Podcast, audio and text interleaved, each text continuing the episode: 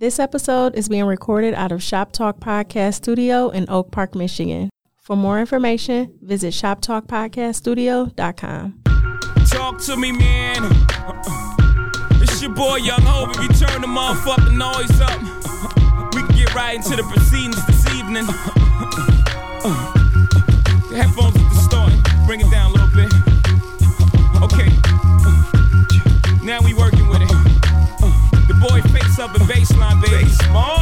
Welcome to New York City. It's your boy Young Hov. Cheer. Cheer.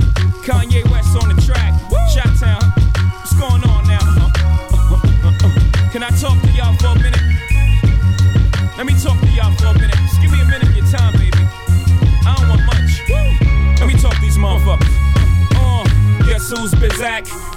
You still smell a crack in my clothes. Don't make me have to relapse on these hoes. Take it back out there, taxing the road. When I was hugging it, niggas couldn't do nothing with it. Straight from the oven with it. Came from the dirt. I emerged from it all without a stain on my shirt. You could blame my old earth for the shit she instilled. it kind of feel wild to turn this song off. Yeah. Like during anybody verse.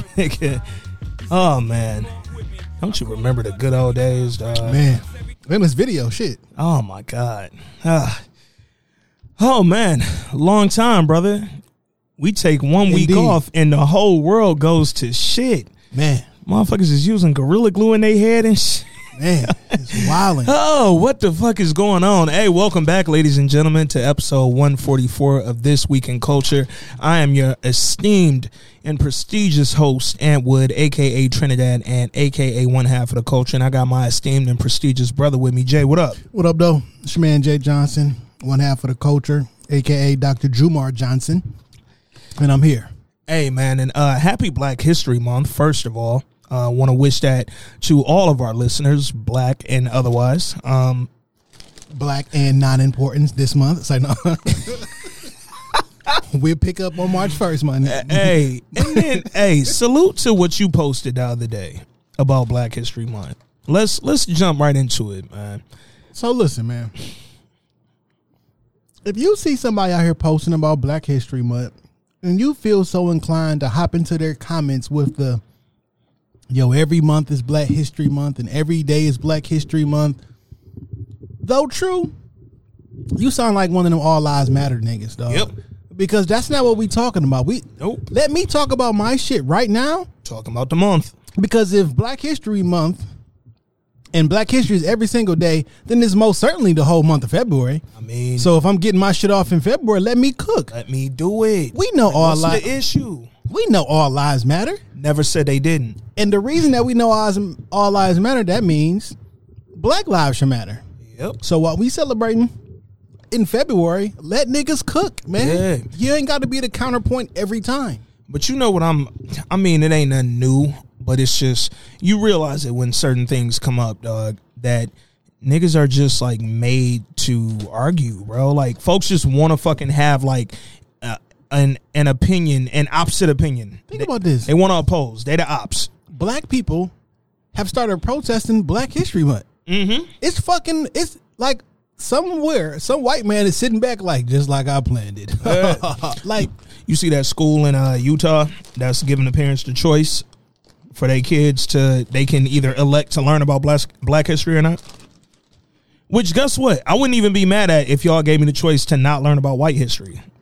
or if I want my children not to learn about sexual orientation. Yeah, give me the choice. If they can choose not to learn about black history, let me know and I'll I'll find some other things that I would like to not learn about, bro. How do you get accredited as a school if you don't want to talk about black history? And fam, Because history isn't history without black people. black history is world history like it's global history and then if you're talking it's most definitely american history so i don't get how you can just be like yo we gonna skip over that like and you know what kind of makes it wild at least one parent said i want my child not to take this like that didn't just pop up out of nowhere somebody Utah. said they didn't want to do it it is utah It's Mormon. it's mormon capital Mormons think the blacker you are, the more closer you are to sin. yeah And yeah. black people was, I mean, you were, you was cursed. Yeah. And that's why you you're black. And if you light skinned, you're further away from sin. And like it's a weird, it's a weird place out there. Yeah. Um, salute to Karl Malone. Um, I hate that nigga. He probably the parent that said he didn't want his kids learning about Black history. Fuck you, Karl Malone. What else is going on in the world, dog? It feel like literally with that one week off. Oh, salute to all the listeners, man. Thank y'all. Um, we appreciate y'all. We just put out three really fire episodes in a row. If you have not listened to 132, 130, or I'm sorry, 131, 132, and 133, please go check those out. Um, they were all fire. That's all I gotta say. They were all really good ass episodes. Appreciate y'all who who rocked with us through the break. It was much needed. It wasn't really a break if you would have just separated them last two episodes like you needed to. Yeah. Because one was early, but you ain't have to listen to it early. Like it was like three days early. Yeah, you could have waited till Monday to run that back or Tuesday to run that back. But either way, appreciate y'all for uh for waiting on the boys to get back in the studio, man. Um I did check out the screening of, I just uh, looked at the I just looked at the the numbers. Okay. Shout out to y'all for rocking with us. Yes. Yes. Shout out to y'all. The Verse Notes, the One Night in Miami, and American Skin did good numbers. Good shit, man. Well deserved. And I mean, they're not like regular because not everybody had these on play platform. blah, blah, blah. These are on paid platforms. Yeah. and not everybody has. The access. Yeah, but y'all showed out. Yeah, man. Um, American Skin, especially. I have a, a lot of friends who are like, I really want to watch that movie, but I don't want to rent it.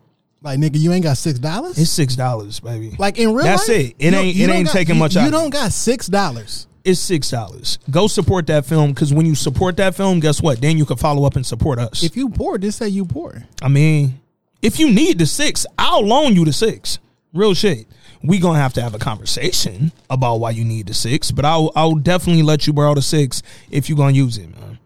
Just pay the six for my woes. I mean, you know how that shit go, dog. Um, but no, appreciate everybody who um who waited that week, man. It was a much needed break for the two of us, but um it was also a chance to let some shit happen in the world. And god damn it, shit happened all over the place. Um we got the again the gorilla glue girl. I just want to put that out there. Don't put gorilla glue in your hair. It's I didn't think I needed to old say man. It's rough. Like I feel bad, but it's like damn. Like I heard her on an interview this Yeah. morning, and she was like, um, she thought it was that other product. well, no, she ran Oh, out, and she said she figured she was gonna use that.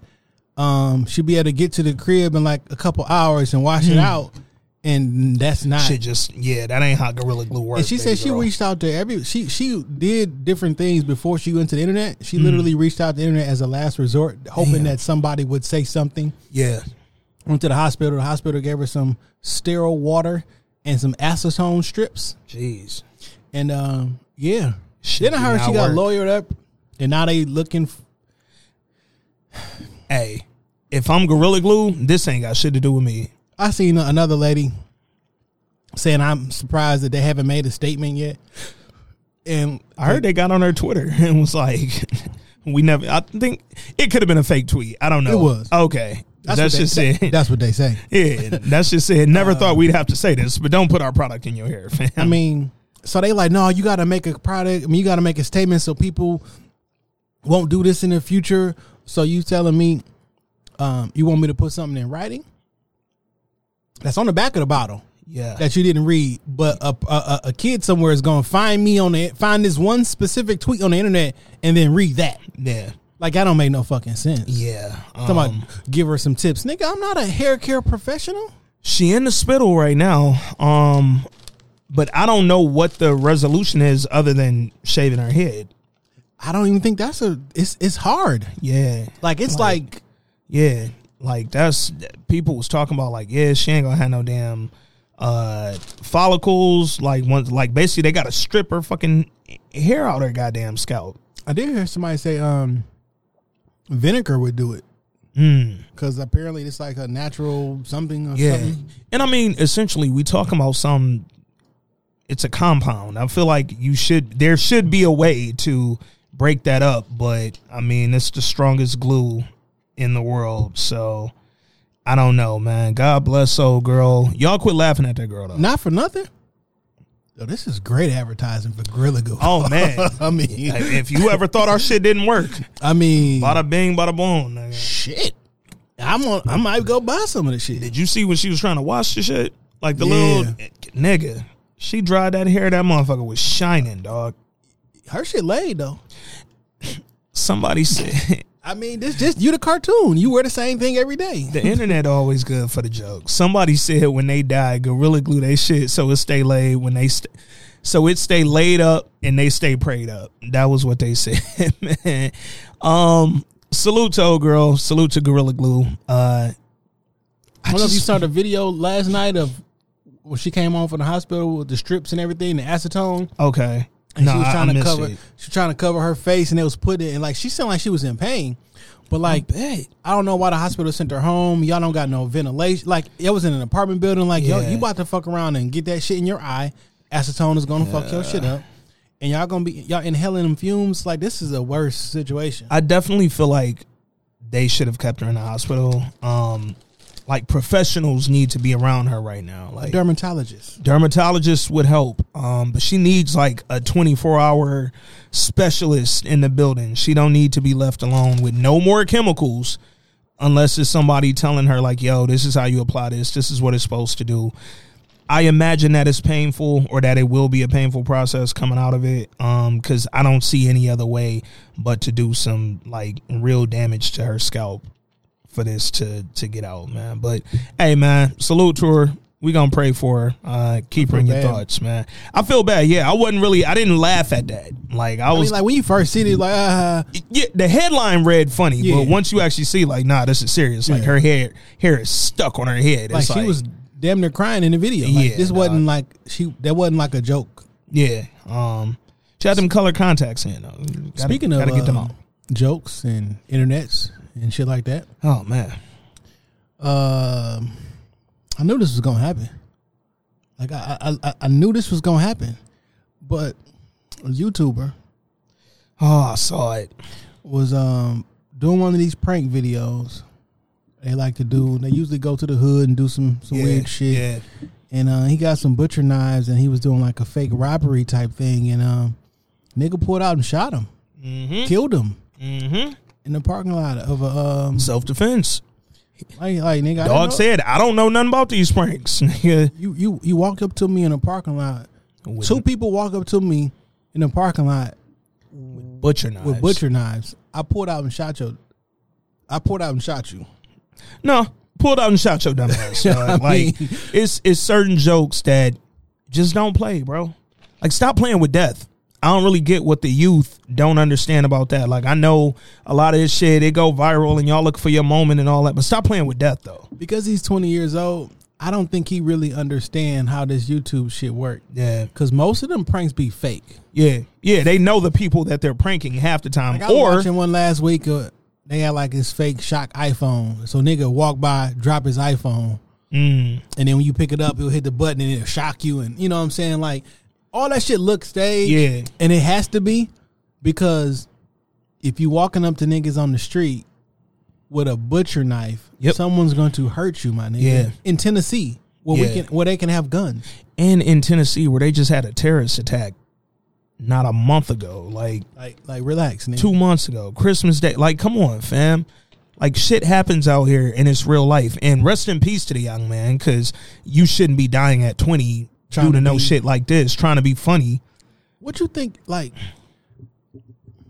what you think the strongest drug is? Right now, current day, twenty twenty one, the internet. I don't. I, social media is the strongest drug out here, dog. But people think- have lost their mind. I think attention has been the strongest drug Yeah. for quite some time. so where where attention might be cocaine, social media is the crack. Same shit. We want that same level of attention, but social media is cooked up a whole different way, bro. Has attention always been the number one leader of everything? I feel like it probably has, but we didn't have so many ways to go about getting it. Like And- 20 years ago, niggas couldn't do some of that shit. Well, the reason I say has it always been that way is Yeah. because people want money, right? Facts. And you get money and you buy nice things because that brings a certain level of attention. Mm-hmm. Or you want the attention of a particular woman and you'll be like, I think it's always the attention. Yeah, you can definitely always trace it back, but I think that the accessibility to get attention, and this is the fucked up thing, right? Like we can, because this conversation goes well beyond my man doing a prank and dying. It goes into the silhouette challenges and the and uh, uh what was the other shit where they was dancing naked two Yeah, minutes the, ago. um, Buss It. the Buss It challenge, and then because we this ain't just a fucking woman thing, we talking about a dude who did the prank. It goes into all them little TikTok challenges and dance. Nigga, what's the little goofy one where niggas is walking around doing the June bug shit? Like all this shit is just for attention, dog. Niggas are so starved for attention that they they calling this shit fun and it's not fun. Like, yeah, dancing is fun. Going around to different locations at 30 plus years old to do this little goofy dance that y'all ain't even doing right. Maybe that's fun. Maybe it's just you looking for attention. Maybe 50 50. Man, I think I saw you post. Um, it was like somebody said something to the effect of like, "Damn, y'all done got naked on all the apps to the kids." Like, Boy, boy. Like, damn. And it's funny. So, Shorty be, what up, Shorty? She be sending me a lot of TikTok stuff because she's on there. She looks on there. She does a lot of like content shit over there. Yeah. Um, and she sends me so much like, yo, the kids on TikTok are so talented. Look at all this shit they be doing. Like, these is like future future designers, future graphic icons. Like, they over here. Look at what they doing. And then it's like, damn, imagine being a kid on there trying to like live your best creative life and then bow you just get took over with eight hours of naked women over. And it's like yo. And it's your mom. it's your mom. It's your aunt. It's your mom's best friend. It's your sister. I don't want to see my sister naked. Like no dog that shit gets weird. But what really gets weird to me is when motherfuckers get offended when you tell them yo this is actually like not okay. Like it's look at a certain level It's not dog, okay for public consumption. fam, when you have stood in your doorway, propped your phone up in the corner of the bathroom sink, pressed record to record you dancing in this silhouette sexy fashion, then got butt naked, put a fucking uh what they call this filter on the shit, and then posted that to the public ass internet and you telling me you not looking for attention? Something's mentally off with you right now. At least accept it at least accept it. Cause I ain't here to tell you, yo, I'm don't have fun or don't do whatever you perceive as fun. Do it, but own that, yo, this shit is not regular. Like niggas ain't just normally dancing butt naked on the internet, bro. Yo, this shit. What you know how wild it is? Because when niggas start doing it, it was like, "What are y'all doing? Y'all look mm-hmm. crazy." Oh, oh, we And, all look and crazy. then this what tripped me out though. Cause I seen a few people say like, "Yo, y'all kind of wilding with these challenges, like y'all butt naked and y'all." Like I seen a couple girls, they on there with they dude and them and they dude butt naked. No, Next thing they know, they fucking. I seen with the Buss It challenges, motherfuckers was sucking dick and Yeah. fucking and doing all that. And like I seen literally some men say like, "Yo, y'all kind of wilding, like y'all these challenges aren't a problem because you do them, but you take them too far." That's and not you specifically, but Yeah. the world always goes too far with these challenges and when they get started it's like you know the snowball effect's coming and i seen niggas say similar shit and i seen women in the comments going crazy like oh let women have fun stop policing women's bodies stop when men stop concerning themselves with what women do and i'm like fam like i see women saying this shit like it's okay for a, a man to be like yo that's kind of a lot Stop censoring men. like it's porn. Woo! Don't tell him that, Jay.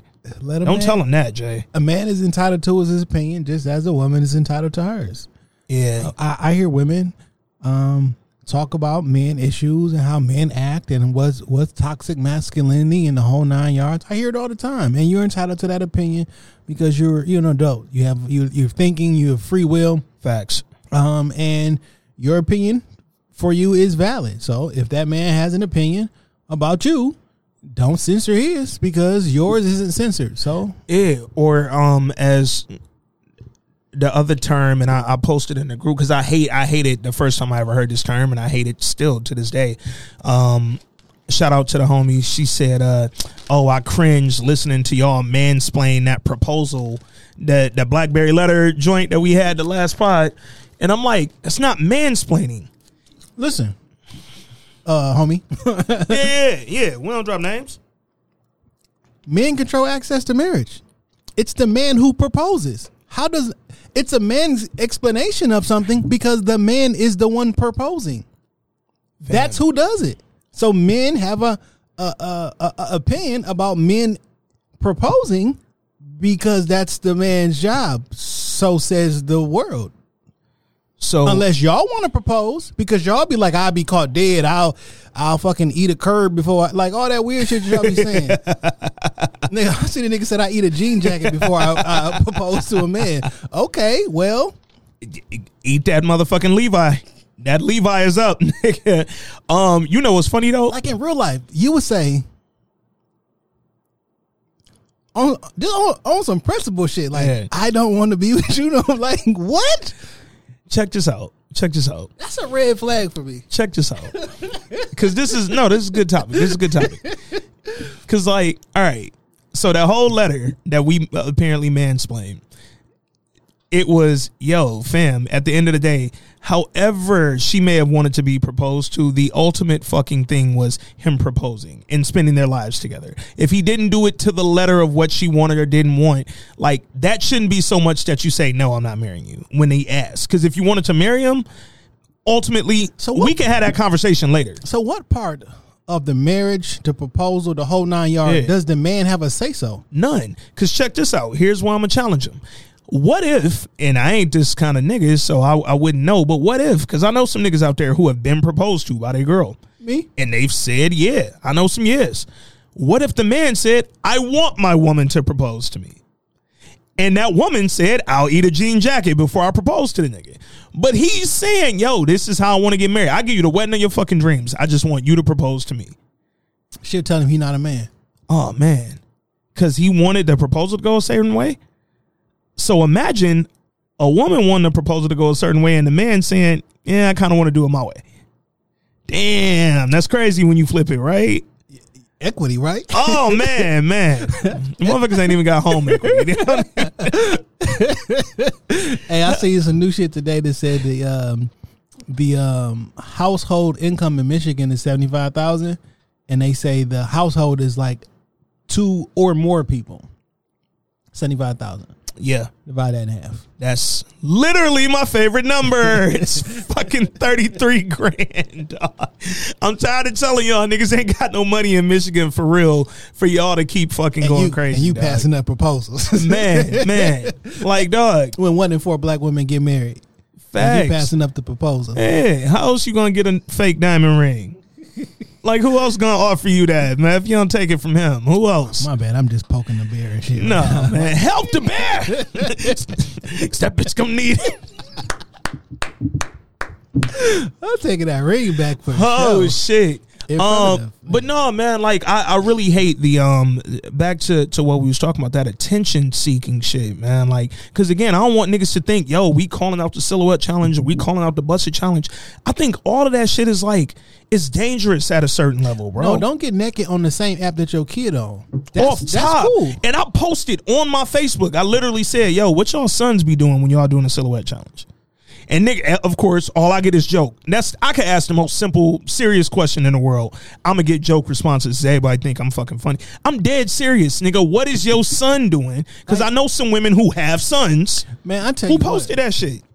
yo, coming up through through through through middle school, elementary, and high school. Oh, nigga, we was brutal on these jokes. Man, Fam, you mean to tell me your mom out here half naked, and you gon' you gonna get that ammunition to kids at your your son or your daughter's school? yeah, yeah. Because To get roasted on a bus. But you These are niggas will sit up here and explain to me how you would do anything for your child. Yeah. Well, you won't get your naked ass off the internet for him. And here's my thing, um, because I seen But you single girls, y'all can send them to uh, my DMs if you want to shoot out a, little silhouette. So shot. look on that, on that, I seen my homegirl up in Flint. Um, she was arguing heavy with this dude on Facebook.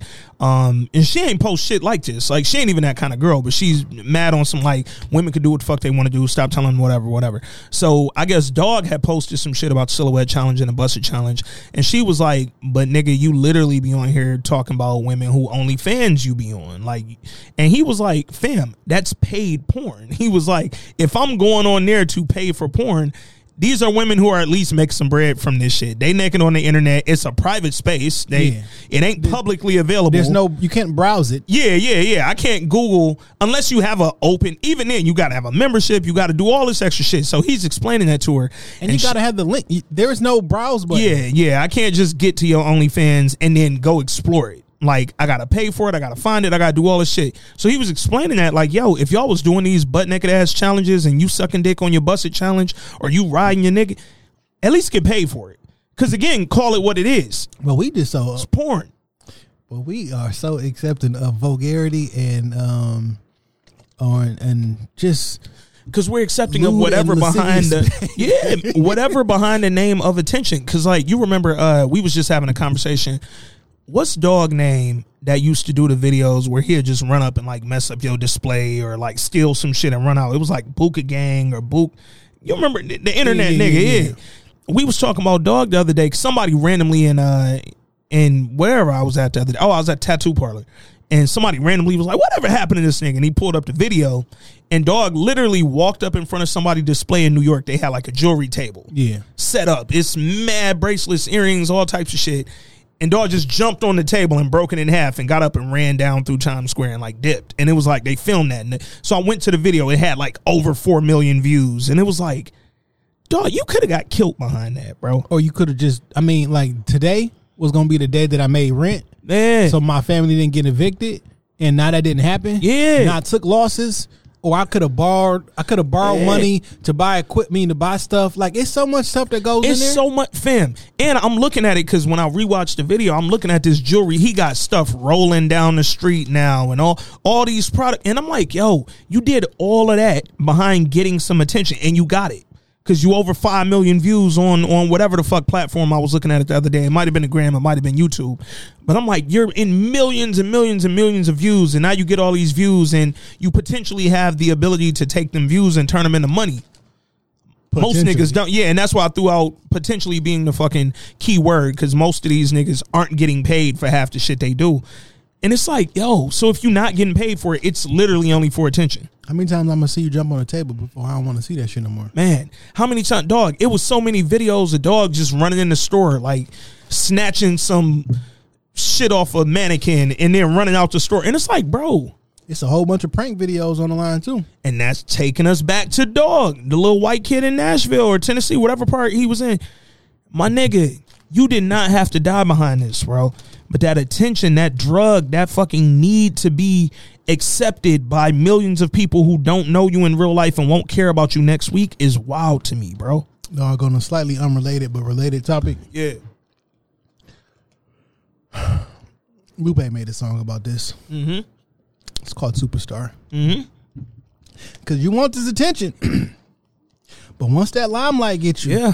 if you are who you say you are, a superstar. Yep. Yo, have no like the people gonna want to know if you are who you say you are. Okay, fine. We got you the attention to entertain me, nigga. Yep. You got you ain't got another trick. Man. Fuck this. Get this nigga the fuck out of here. Oh, and guess what now, happens then? now, now you are the laughing stock because you're horrible. You whack. You Yep. funny. Like you, you. Oh, your shit old.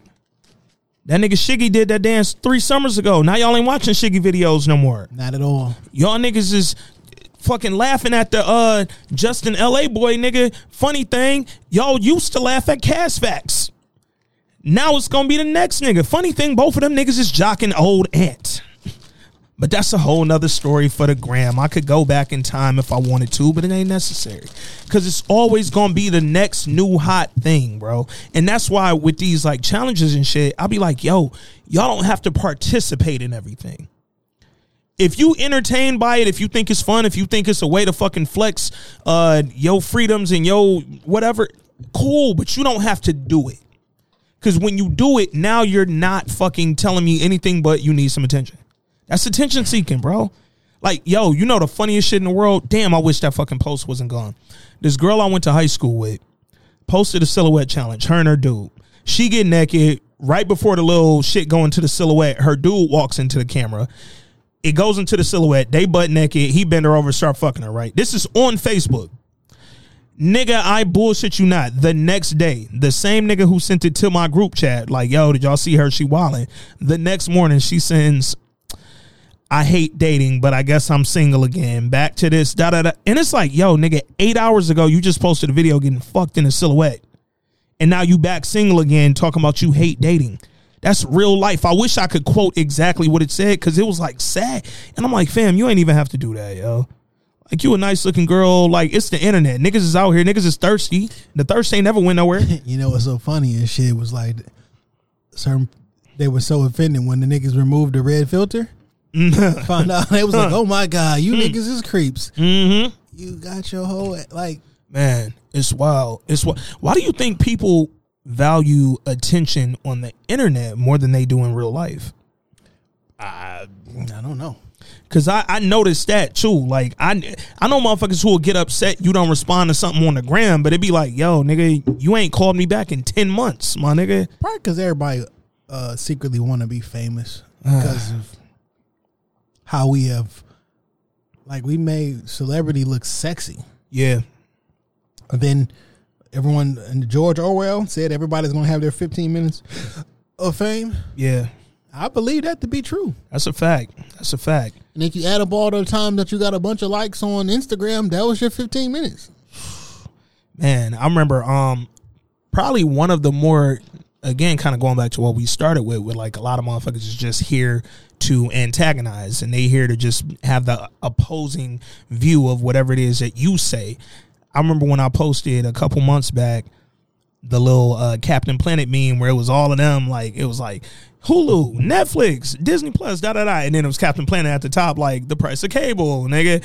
And I literally I just posted that and said, "Remember when I told y'all?" Because I said this shit like three years ago, like yo, everything's going up, nigga. That's been shared like damn near ten thousand times. It's hundreds of thousands of comments on that post. People I don't know from nowhere, like just from the shares, niggas is cussing me out bitch ass and like niggas is really going off. Like I had turned the comments off because I don't like notifications. So stop saying What- that shit. what- why they manage? Oh niggas! I apparently I invented cable, nigga, and I work for Comcast and AT and T. Well, I did. I worked Yeah. for Comcast for for twelve years, Fam. and guess what? Everybody used to ask for. I wish we had something we can individualize. I'm like, well, once you do all that, you're gonna end up paying the same amount. Fam. And they you you saying that because you work for the company. They was acting like I did, and I was like, "No, I'm actually just telling y'all." Because oh, the other comments I was getting, see, that's if you not a dumb nigga. Because smart people um split it with their family. Broke One nigga take. Yeah, because Oh, y'all ain't got it. Because guess what? Ant pay for all that shit. Ant pay for the Hulu, the Disney Plus, the Apple TV, the Netflix, and all the other shit. And guess what? Netflix is 19.99 now for the premium use. It's up. Came on my account today. I saw it. It's there. Guess what? Starting next month, commercial free Hulu, $69.99. Starting next month, March, it's coming. If you got commercial free Hulu, go change your plan because they automatically taking that $70 and you niggas ain't got it. Guaranteed. And guess what? You still got to pay for internet to operate all this shit. So once you roll some of these prices around and then you throw in your internet package, if But you see got what they really don't want to tell you, right? Mm-hmm. And what I heard working in in in helping folks in the retention side is, Mm-hmm. I'm okay with paying the same amount of money. But I needed to pay it to multiple people because Yeah. I can pick and choose who I'm not gonna pay. yeah, if I don't pay this bill, I lose everything. Yeah. And you plan on being late with your bills. Yeah. So you don't want one company also able we back to niggas being broke. I mean, that's it's, it's just Man. poor financial planning. That's it. That's it. Cause guess what, dog? I got cable and I got all that other shit too. And we ain't that far off. We a couple years removed from I promise you all these apps will add up to exactly what that cable bill look like. Hey yo, niggas was mad as fuck when you got TV, internet, uh, home phone, and security for one hundred and forty dollars. Niggas like, nigga, this is a ripoff. nigga, my cell phone bill one hundred forty dollars. Looking for oh my god, don't even get me started. Don't even get me started, buddy. Uh, anyway. Uh, anyway, man, stop attention seeking. That's that's what I want for the people, man. I, I just want you not to be naked on the same app your kids on. That's it. I just want you not to be naked and not get paid for it. And I don't want you online posting guns and smoking weed on the same app that your kids on. So I don't want this just to be about like naked women and no shit like that. No, But no, niggas, no. But they've been telling us to stop doing the money pose and the gun pose and the middle finger pose for how long? Forever. Why? Because it's detrimental. man, y'all look like fools to your children. Men, Man. like, like And here's the thing, dog. The internet don't disappear, bro. When it's there, it's there. it's in my phone, my nigga. Fam, when it's posted, it's posted. I could find it. Hey, I could listen. Look, let me show you this right here. They can't see this shit, but let me show you how superior my phone is uh, than uh, anybody else's phone. And I bet y'all shit don't do this. So look at this. I'm just gonna hit that button, Right. uh, hit that, Right. and say boom. Bam. and I was there. Saved for life, for life. Now I own that. Now I own that. Now you naked and I own it. Oh, and guess what? Now it's in my phone downloaded. so going nowhere. yeah, so now I'm finna sell it. I should compile all y'all silhouette videos and sell that shit for fifty nine ninety five. Boom, boom. NJ phone for the rest of your motherfucking life. It's a shortcut on on Apple shortcuts. Mm-hmm. It's just there. It's available to save all y'all internet. Yeah. Whatever, man. Um, what else going on in the world? That's a good call. Good fucking talk. oh, I got some follow ups, man. Yeah. I, I mentioned this shit to Jay, but I wanted to because I, I listened back to the one night in Miami pod, and while it was a great pod and a great movie, it was some shit in there that I couldn't really fucking ride with after doing additional research. And now I kind of understand why potentially there were some people mad at some of the portrayals in the film. Yeah, because um, before you hit your factual stuff, Mm-hmm. a lot of people I know, or some of the folks I know who in the nation, they was like, yeah, they didn't how they didn't like how they made Malcolm look so soft, Mm-hmm. and Malcolm would never been afraid looking out the window Yeah, and all this yeah. shit. He would have probably Like he was walked- Noid. Yeah, like Malcolm was annoyed, bro. he like if he was looking out the window, it'd have been a different. It would be in a different level of energy, and Yeah, I would walk yeah. across the street to the. Yeah, like, his- even that that scene when they at the bar toward the end where he sees the dude from the nation talk to the dudes from the feds, Yeah. and they kind of allow you to assume that those is feds and the nation was working with them. It's like he would have checked that. He would have checked that. That wouldn't have been a oh shit, what they over there doing? It would have been no. Let me go talk to this brother. Nigga, what the fuck is you doing? I heard of some folks had some issues with how Jim Brown was like the superhero. Yeah, Like, yeah, yo, niggas in the nation wouldn't have had that. yeah. Like, especially with all the training in the middle. The, the, Yeah, the, like you can be a big badass football player. That's for I'm sure. still gonna I'm not the backing down. Yeah, that's Like, I'm we- not backing down. we, we we train in martial arts, my nigga. we get into this scrap and you win, cool. It's a fair one, but I'm not backing down because we not soft and we not going for that. Um, my biggest issue after doing some research was with the portrayal of Sam Cooke. Um, for those of you who have not gone to Netflix, go on Netflix right now and go watch the two killings of Sam Cooke. I had already previously watched it. I never can. It's been so long since I saw it. I forgot to correlate it to the film prior to us recording. Go rewatch the two killings of Sam Cooke, and then look at One Night in Miami and the portrayal of Sam Cooke. And you tell me if the man that they portrayed in that film is the same man that was being portrayed in this doc, his real life. Cause it ain't, dog. Sam Cooke was this blickety black, black, black, black, support black, buy black, spin black. He wasn't that, yo, I want to perform for Whitey and yo, I want to do. The nigga they made him in that film was borderline like, all right, now you kind of, you shucking and jiving. Like, you trying to act like you not Uncle Tom, and but you kind of, you leaning, you on that line. Real life Sam Cooke was not on that line, bro he was he was akin to uh Jay Z or Russell Simmons, like Nipsey even? Nipsey even like, yo, nigga, I want to buy back the block, own the block, hire on the block, and it's all gonna be black. He started that label for black artists. And he started so the one thing they had accurate was when he was talking about, yo, I got this Bobby Valentino, aka um Bobby Womack, later became Bobby Womack. I got this kid, Bobby Valentino, wrote this song. Uh the Rolling Stones wanted to record it. And when they took it, I told them, yo, you're to make way more money peaking at number one than you did barely hitting the charts at number 90. It's just a difference in bread. He did do that because he owned Rolling Stone shit. He owned Beatles shit. He owned Sonny and Cher shit. He owned so much shit, but it was all because me and my black artists on my label, Yeah. we own this shit. We own these songs. We own the masters. We own the publishing.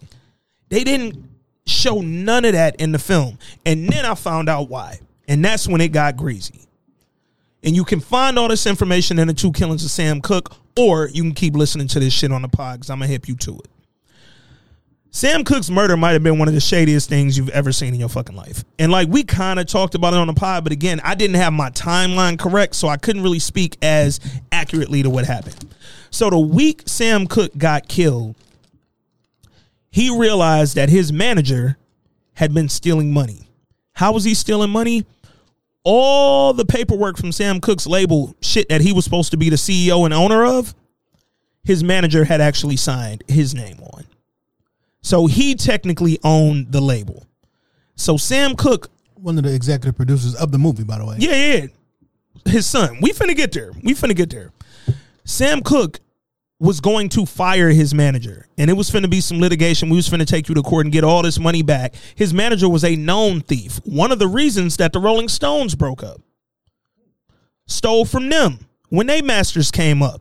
And they was getting Rolling Stones didn't get their shit settled till like 1990 something. Interesting. So he was a known thief, Jewish dude. Anyway, the week before he was gonna go out there, it was like that Thursday. He went to LA. He was like, yo, when I get back from LA, I'm going to New York and I'm going to settle all this shit. Cause ain't no way he about to keep stealing my fucking money. He goes to LA, he goes to the bar, meets a little chick at the bar, had like however many grand in his pocket. Nigga had like 10, 20 on him, racks, cash. He's spending at the bar and he having a meeting like with some business folks. So they tell him, I think it was like his engineer and his wife or something. And they was telling him like, yo, Sam, like we appreciate you. Put that money up though. We don't know who in here, like da da da. Sam, like, nigga, I got it on me, bro. And I just want niggas to know. I'm in here with y'all two white people and I got more money bring than out if you can't spend it for? Hey, nigga, talk about it. Put it on a ten of four. So he telling them like, yo, I got it on me. I got bottles. We doing whatever in the bar. It's nothing. So he meets a girl, right? Meets this girl, takes her back to the motel across the street. The girl apparently drugged his drink. She runs down to the manager's office, tells the manager, "Oh, he attacking me. He trying to rape me. Woo woo woo. Da da da." Sam go down there. He wakes up because he been drugged. He wakes up. His pants is gone. Oh, girl wearing his pants when she ran downstairs. So this nigga runs downstairs, nigga with a shirt on, open. He ain't got no pants on. He running the fucking manager office. He knocking on the door of the office. Yo, what's going down? What's going down? Like, is she in there? Like, she took my money. Oh, I also had money in my pants. She took my shit. Like, I don't know what she telling you, but it ain't that. The manager like, yo, nigga, you come in this door, I'ma shoot you. Sam opened the door, pow, shot him. Boom, dead. Come to find out, in court, the girl was a prostitute who had been paid already. The manager was a known madam working with the mob. Then the next day, Fucking crazy, dog. the next day after he gets killed, his manager go to his wife, Barbara, and say, "Yo, I don't know what happened, man, but you know, how about this? Now that you're the technical owner of his publishing and shit, I give you 50 cash right now. 50k. Get- Let me get that publishing. She don't know how much this shit is worth. She don't know that his And we pu- caught your wife, your husband in bed with another woman when he died. man. But guess what? She don't know. She don't know that his publishing also includes Sonny and Cher, songs from the Beatles, songs from Rolling Stones, songs from Bobby Womack, songs from the Valentinos. The shit goes on and on and on. So she sells it for 50k. Bam, dog owns all of their publishing now, all of it. And guess who the executive producer of this film was? His son. The nigga who got him killed and stole his publishing, his son fucking wild. And we thought her getting with Bobby Womack was wild. Man. But look, go watch the two killings of Sam Cooke. Cause my biggest issue, like I said, was them not showing him to be as pro black as he really was. Um, and I don't I don't fault Regina King. I don't fault um Kemp Power. Creative expression is one thing, but I want everybody to make sure they understand that the I'm Sam Cooke we no saw. white man have me out here looking like a fool though. Yeah. That that executive a- producer. If I'm directing something or producing something, I'm gonna look into it. Yeah, yeah. And again, you research Sam Cooke. he was not who he was displayed as, man. I dropped a, uh, a video in a in a group of Sam Cooke and uh, Yep. Muhammad Ali singing Yep. together on the song that they they they put Yeah. they, they created. I had never seen that before. Yeah. Oh, and in uh in the two killings of Sam Cooke doc, Jim Brown is in there. He's talking about that night in Miami. Oh, it's probably the only thing on film, and it's it's a couple minutes. It ain't detailed. It ain't long, but he's talking about how powerful of a thing it was to have the four of them. And it was like so. As we already explained, Muhammad was like the glue, but all four of them was really friends. Like they was really gang gang, dog. And it was like to see Jim Brown talking about that shit and talking about the type of man Sam Cooke was, and then to go back to that movie, it just felt like, damn, dog, if you don't do the extra research on your own, you'll walk away from a film believing one portrayal. I had to tell some As law. some kids that was in here that that wasn't a true story Mm. because they they was like he had a um he had a, a um he was talking about he saw Malcolm flaws in this movie. I'm Wow. like, yo, No, you didn't. you did not. No, you didn't. That's that's that's not what happened. No, you didn't. See, that's dang. so biopics are always interesting to me, right? Because people take them as law. Um, you'll watch What's Love Got to Do with It, and you're gonna think about Ike, what everybody's thought about Ike for the last thirty years. I watched Malcolm X last last week, Mm-hmm. and I stopped watching Malcolm X. I turned. I didn't make. Well, let me rephrase. I started watching Malcolm X X rather Got it. um, with Denzel. Yep. and I stopped about ten minutes in because some of the words that uh, Denzel, aka Malcolm, was saying, I've heard those words come from other people for. Mm. You know the the the, the one of my all time favorite clips with Farrakhan and Mike Wallace, Yes. and yep. Farrakhan wrote and penned. Um, he put the white man on trial. He's like, I charge you with being the biggest race better on earth. Yeah. I charge you Yep. with this, da da da da. He had Malcolm saying that In at the, the movie. of the movie. Yep. Like, no, And even his words. I know that audio because it's, it's it's it's ingrained in my like I know that audio, and then so I went and bought the um the audio book um version of the autobiography of Malcolm. Malcolm, X. yeah. and Laurence Fishburne is the orator, Yep. um, narrator of that, which is is is perfect. Yeah. Um, but like he was reading p- pieces of the book were in there, and like if you just watched the movie, and the movie was was based upon the book, Yeah. but if you just watched the movie, you would think that some of this shit is like real and it actually happened, and Yeah. it, and it did not. Even how it was how his father's death was portrayed in the movie, like no, that's not how it happened. Yeah. Like they didn't really go into the fact that you know his mom went crazy, had eight children, and like another guy came in after. Like it, it was it, was- it's a whole bunch of stuff Yeah. that you think you know about in '92 if you watch that, and that's in, in real life that's the most that y'all know about Malcolm Yeah. is that movie. And that's again, most they know about Ike and Tina, most they know about Malcolm, most they know about the Temptations, most they know like motherfuckers take what we see on film and they run with it. And I I get the notion that yo, it becomes intriguing to sort of learn about these people's lives, but make sure you follow up and do that research on your own too. Like don't cuz that's what biopics do for me. They make me look up what really happened. Like yo, did that really happen or did that go down like that? I want to know how to separate fact from fiction cuz I don't ever want to walk around ignorantly talking about some shit that really happened. And when you're talking about a figure like Malcolm X, when you're talking about a Sam Cooke, fam, I don't ever want to sound like I'm talking about dudes for real who I literally am wrong about. Like I, I don't want to be you know wrong. nothing of. I don't want to intentionally be wrong. And that's the thing. Sometimes people are sort of just they're comfortable in their ignorance. And I don't, I don't say ignorance to be offensive. Like literally in the fact that they don't know. Ignorance is bliss. It is bliss. And it's like, yo, I seen it in the movie. That's enough for me. you know, that was just a saying for me Yeah. for a long time. Till it made sense, Till it right? made, like no Yep. ignorance. is is bliss. bliss. Yeah, man. So I guess you got to figure out what bliss is, yeah, facts. what is bliss to you? or or, or for most people, like what is bliss? like shit. So look, man, do again, do your research. Watch the two killings of Sam Cooke. Um, and and just So what's the other killing? they so it's talking about how they killed him physically and they killed his character. Gotcha. Um, and and essentially, I mean, Sam died a lot of deaths because even after he died, bam, your wife start messing with your protege. Then fifty Um, years later, you got a movie coming You out. got a movie coming out that show you looking like you whitewashed and all that. It's just like, man, dog. It's a really great documentary. My mom was actually watching it earlier today and she was like, This is phenomenal. I'm like, dog, it really is, man. Like, and that that portrayal of Sam, albeit Leslie Odom did a wonderful job playing him. But man, that material, when you look at it, it's just like, yeah, that kind of ain't. If I were his family, I would understand why they was pissed off. Like I, I, I would get that. Um, but anyway, check that out. Two Killings of Sam Cooke on Netflix. You probably ain't paying for the Netflix. Somebody else is, and that shit's twenty dollars now. Oh, what else we got going on in the world?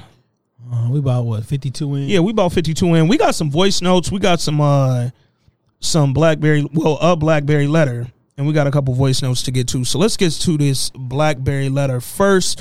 Um, when y'all hear that can crack, you won't hear it crack today because we out here uh juicing for Dame, man. We keeping Yes. it we juicing for Dame, we vegan for Dame, we keeping it real live for my boy, man. Man, I Uh had a really good vegan meal yesterday. straight yo i meant to text you and i'm glad we're doing this live on air i normally wouldn't even give them no plug because they ain't black but fuck that the food was delicious dog unburger grill in dearborn I heard they was it's on michigan avenue fam those were probably the best chili cheese fries i've ever had okay. they make all their the only non in-house vegan product they have is beyond sausage because they sell like a spicy sausage or whatever everything else is made in-house all the patties I'm pulling up. all the Unburger Grill in Dearborn on Michigan Ave.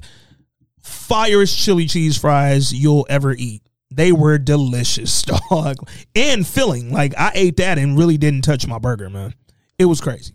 But um, juicing for Dame, vegan for Dame. Salute to Dame. Salute to Shop Talk, man. Uh, everybody, focus on your health. I know a lot of our listeners is around our age group, so I, I want to eating some barbecue chips. hey man, eating some barbecue chips, drinking a brisk. But guess what? I've been juicing all day, and I'm going to go home and chop more veggies uh, to juice when I get to the crib. Man, I just want because it's wild, right? Like we're in our late thirties now. Yeah, we are crazy. we are no longer mid thirties. Like no, we're over that hump. Um, we gotta pay attention to this shit, dog. And and I love that when somebody's dealing with some complications, that we can use that as as a motivator or a motivating factor. But I would also like for us to be more proactive and just like getting on top of it, man. I don't want to hear about one of my boys being sick before I start acting right. So uh, I've been in that gym. That's a tra- That's a fact. I've been, you know, trying to eat better. The last month, I've been focused a little bit more on my health. I have on a t-shirt under this hoodie right now that did not fit me about a month and a half ago, That's what's up. and that bitch is on me comfortably right now. So, everybody, just keep your your focus on your health. Health is wealth. Y'all know the vibes. But in the meantime, when you hear that can crack, that mean your man back. All right. Got the uh, got the BlackBerry letter. I'm not gonna put my dog name out there, but he said, "My guys, what's good? Glad to have y'all back this week, and I got another story for you. So my homeboy accidentally dry snitched to his manager's wife, but was it really his fault? Let's start at the beginning. Yes. Why are you talking to that man wife? the accidental dry snitch to the manager's wife. My friend works for Chrysler on midnights, and his manager runs the production floor. For anyone who's never worked midnights, the plant is at half capacity and some parts are completely empty. At times throughout the night, his manager, we'll call him Leon, disappears for hours at a time and leaves another supervisor in charge. A production worker who we'll call Monique also disappears from the line or goes home early whenever Leon does. My boy noticed this in hindsight. Leon has pictures of his wife and his kids all in his office, always talks about the things they do together, and recently Leon took vacation time to go to Mexico for his quote anniversary.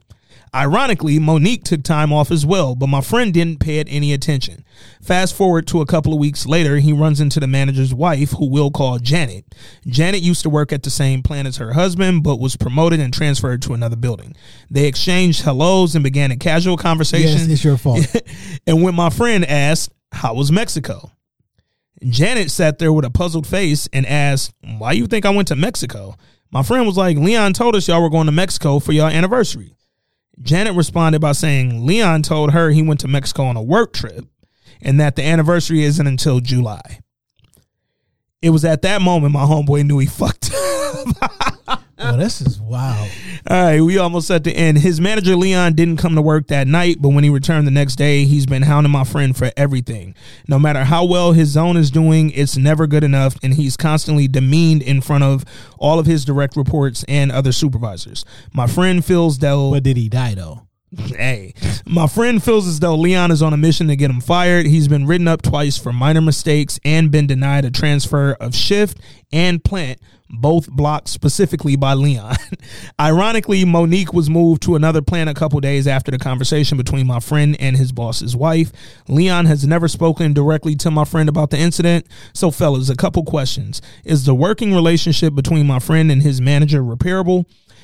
If he feels he's being targeted, should he go to HR? And should he have just said hi and shut the fuck up? Whatever advice y'all give, he'll be able to take. Till next time, OGs. C. You should have just like f- listen. Work relationships, buddy. Since we not using no names and I don't know these people, I'm assuming these people are white because black men don't cheat. Facts. Um, but Black men do be named Leon though, but it's a whole nother thing. It's a whole nother thing. Leon, yo, the the the, the cop in uh Resident Evil Two, white guy, name was Leon. Every time I think I heard Leon, anyway, That's Um, funny. like you're not friends with your boss wife. Stop making. I hate small talk. Why are you asking that woman about? They was fucking if they went to if they went to Mexico. Like why are Yeah. you? What you Yeah. mean? How was Mexico? What does that mean? Let's say that was my wife. She gonna say, "Oh, it was great," and then what? Like stop making small Yeah. talk. Yeah. Y'all not friends. Like you putting it like that. I get it. It's a mistake. Yeah. But just in general, you're not friends with this woman. You hey, how her. are you? I'm good. How are you? I'm good. It's so nice to see you, man. Bow. Why she there And you walk away. on No, midnight? No, no, he said he ran into her. Oh, ran yeah, Leon ran oh. into her, but it was after the the Mexico trip, so he thought he was doing a. I don't like talking to people from work. I don't like talking to people who are spouses of people I work with. Like, I don't need these relationships to exist. Like, yeah, I've made some good friends at jobs I've had. Don't get me wrong, Yeah. but these aren't relationships that I like. Like need in I my life. yeah, I don't. So when I see your spouse out, I guarantee I'm not saying more than hi. Hey, how you doing? And that's only if they catch eye contact with me and remember me, because I probably don't remember them. Yeah, I'm gonna act like I don't see you. Yeah. So if they say, "Oh, Anthony, you used to work with John," And when I ah, John's wife, I knew I knew you from somewhere. How you doing? You good? when, when I say I'm gonna act like I don't see you, not like in a rude, disrespectful way. No, I'm literally gonna act like I don't see you. Mm-hmm.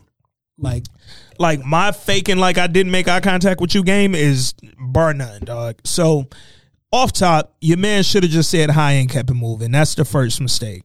Second mistake, fam. It don't matter. Like Jay said, it don't matter how Mexico was. Cause if he had gone to Mexico with his wife, you don't gotta ask how was Mexico. Mexico was fucking lit, nigga. nigga, don't be Mexico. asking my wife about nothing. Yeah, what you want to see my wife in a bikini? Now I gotta beat your ass. You Come wanna, on, you bro. wanna ask her what we what we did that Yeah, Like, oh, oh, what position did uh, Leon fucking? you? Did I do that thing she liked? Like what the, Did Leon do that, Leon? Like, no, nigga, don't ask, don't ask me shit, dog. So, off top, he should have shut up. He shouldn't have asked shit. As far as should he go to HR, I don't know that they don't have a reparable situation, dog. what I'm saying is this, right? All right.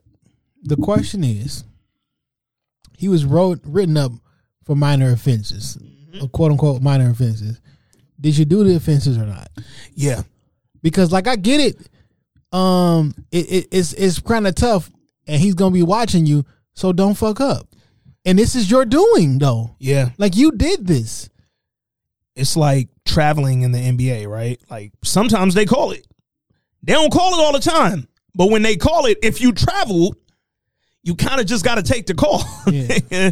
Now, So- granted, I'd have let the nigga get out of there Yeah, I wouldn't have blocked that if I was Leon. because I want to get as far away from this nigga as possible. But this is kind of where when you start thinking about like, yo, should he like is their relationship reparable? Should he go to Hell HR? no. If my if, That's no. when Leon or your man, pardon me, should go to Leon and be like, yo, look, you blocked my transfer. Like, I know it's something up between us. I don't want shit to be weird in our work environment. I love this job. I enjoyed working for you. I didn't mean to fuck up. Like, he can own this. Like nigga, I was like, just making small talk with your Yeah. wife so I can get in better with you. Yeah, shit I didn't that. realize I was finna cause no trouble for you. That wasn't my intention. But I would love to be able to transfer so I can keep building my career here. Like I don't want to be in no situation where I lose this job, bro. Could you be mad at a nigga who's mad at you after you ruined his? his well, let me rephrase this because he ruined his own shit. Yeah, yeah, yeah. No, because off top, Leon, you shouldn't have been out there, white Yeah. Leon. So we we we we gonna acknowledge that. Kings of Leon. It was one of Yeah. them, nigga. All white boys. But like, are you mad that a nigga is mad that you fucked up and did something that, that was detrimental to his life Yeah. that he may not get back? And that's the thing. children. You have to own this, bro. If you see that, yo, he's making life hell for you at work, why don't you step up to the plate and acknowledge why? Because it's your fault. Bottom line, bro. Now, now, granted, again, because y'all know how y'all be on a mansplain shit. Yeah, yeah. Uh, we get it. The nigga cheated. Yeah, yeah. Ultimately, it's his fault. Hundred percent. But that shit to the side. If you wouldn't have said nothing, nobody would have been the wiser. And niggas in the plant have work wives all the time. It's a whole different. It's a that's not right. Yeah, I heard about them plans. It's it's, it's it's just different inside there. And again, he wrong for cheating. Yes. Just make sure we throw that out there. He wrong as shit for cheating, but he's the manager. so if anybody can make your man's life hell, it's his manager, dog. And if he doesn't at least go up and acknowledge, yo, what happened was a, a complete mistake. I don't want the work environment between us to be fucked up. But if you feel like this ain't it for me. Like I can't work on your team no more. Like I would really appreciate you signing off on me switching shifts or going to another building. Yeah, I, I, I think that conversation safely because Yeah. a nigga got killed in JNAP for some shit like this. Facts, before. facts. Um, I don't know, man. So listen, all right. Let me let's let's be real right now. Though I don't like this advice I'm about to give, oh shit. maybe you should get HR involved, but not like I don't know how you get an HR involved and not like in a in a tattletale Yeah. type of role. Yeah. Because at not, at this particular point, you probably do need somebody to mediate the situation. Because Yeah. because if I talk to you myself, this nigga might fuck around and kill me. Because like here's where it gets wild though when you get HR involved, right? now you gonna be Because now you got to get Monique involved. Yeah, Now it's like, all right, now everybody starts to get involved, dog. and Um, Mo- Monique is not a supervisor. yeah. So now I'm gonna fuck around and get fired. Yeah. because I can't fret not like Monique fucking around. She might get fired. Like everybody could get fired. Now you talking about potential lawsuits. Like it really could get ugly. The union might get involved. Like it get wild. Dog. like let my man transfer out, man. Just let him transfer out, dog. because this And a, I- this is a bad situation. Yeah. I know dude mad that you know dude messed his, his situation up, but yeah, you got caught slipping out here, Yeah. and with you having them so close, and you bringing more attention on yourself Yeah. because now he looking he want to go to HR. Because also, if this is a cat who normally took care of his business and he was working his way up, and now he getting write ups and he getting in trouble every day, they gonna start coming to you too. Like, yo, what's up with what's up Yeah, with your like, man? what's up? Could, could you do some coaching or Yeah, like, like, why what's is up? performance dropping? And it's like you don't want to have to be closer to him by having to coach him or train him or discipline him or whatever. Just let him get up out of there, man. Transfer him out and, and let that be that. But your man gotta go and acknowledge, I know I fucked up. I know I fucked up. I didn't mean that. That was a it was a mistake going wrong, like or a, a simple gesture going wrong. Like I didn't mean to say what I said. I didn't mean to trigger trigger all the shit that I triggered happening in your house, dog. But So when you realize that you said some shit that you wasn't supposed to say, don't you try to clean it up? yeah, No, my bad. I thought you was You can't- You not. You know. I thought you was Mickey wife. No, not Le- oh, you Leon wife. I, I, I had got mixed up. My with bad, my bad, my uh, bad. Mickey Yeah. Uh, like But see where he couldn't pull at is the that anniversary. nigga Leon still went to Mexico. Just told her it was a work trip. So it's like, damn, it's no way around that. So nigga could have been like, yo, I thought he was saying y'all was going for the anniversary, but maybe he said y'all was planning on going for your Yeah. anniversary. I think he was saying because he had such a fun time on, On the, work, work trip, trip. that he was gonna go. Because that's what Leon should have said. Like, no, I ain't Yeah. confused. Yeah. I said I was having so much. Like, I told him that shit's so cold. Me and you got to go back to that resort Yeah. come July. He probably thought he. I meant that I that you went to the Yeah, resort. yeah. No, he just a misunderstanding. Yeah, man. He gotta he gotta clean that up. Gotta clean that Ever up. Ever ever happened to you? No, no. Yeah, my auntie did that shit to me Wow. by mistake. Wow, what she say? like by mistake. oh shit! So uh like I was with a young lady and um and her and her son that came over for like a Christmas or some shit like that, right? Mm-hmm. And that was like in Decemberish, you know. And um you know, one night after uh Clay birthday party, Okay. uh, I Clay, ran what up? I ran into some legal problems Okay. and uh uh a young lady helped bail me out of jail. Okay. Okay. and we had went to my aunt house. You know, later on there was some family gathering and shit like that. And then she was like, "Oh, hey." she, this is this is funny. She's like, "Oh, you know with the with the son, right?"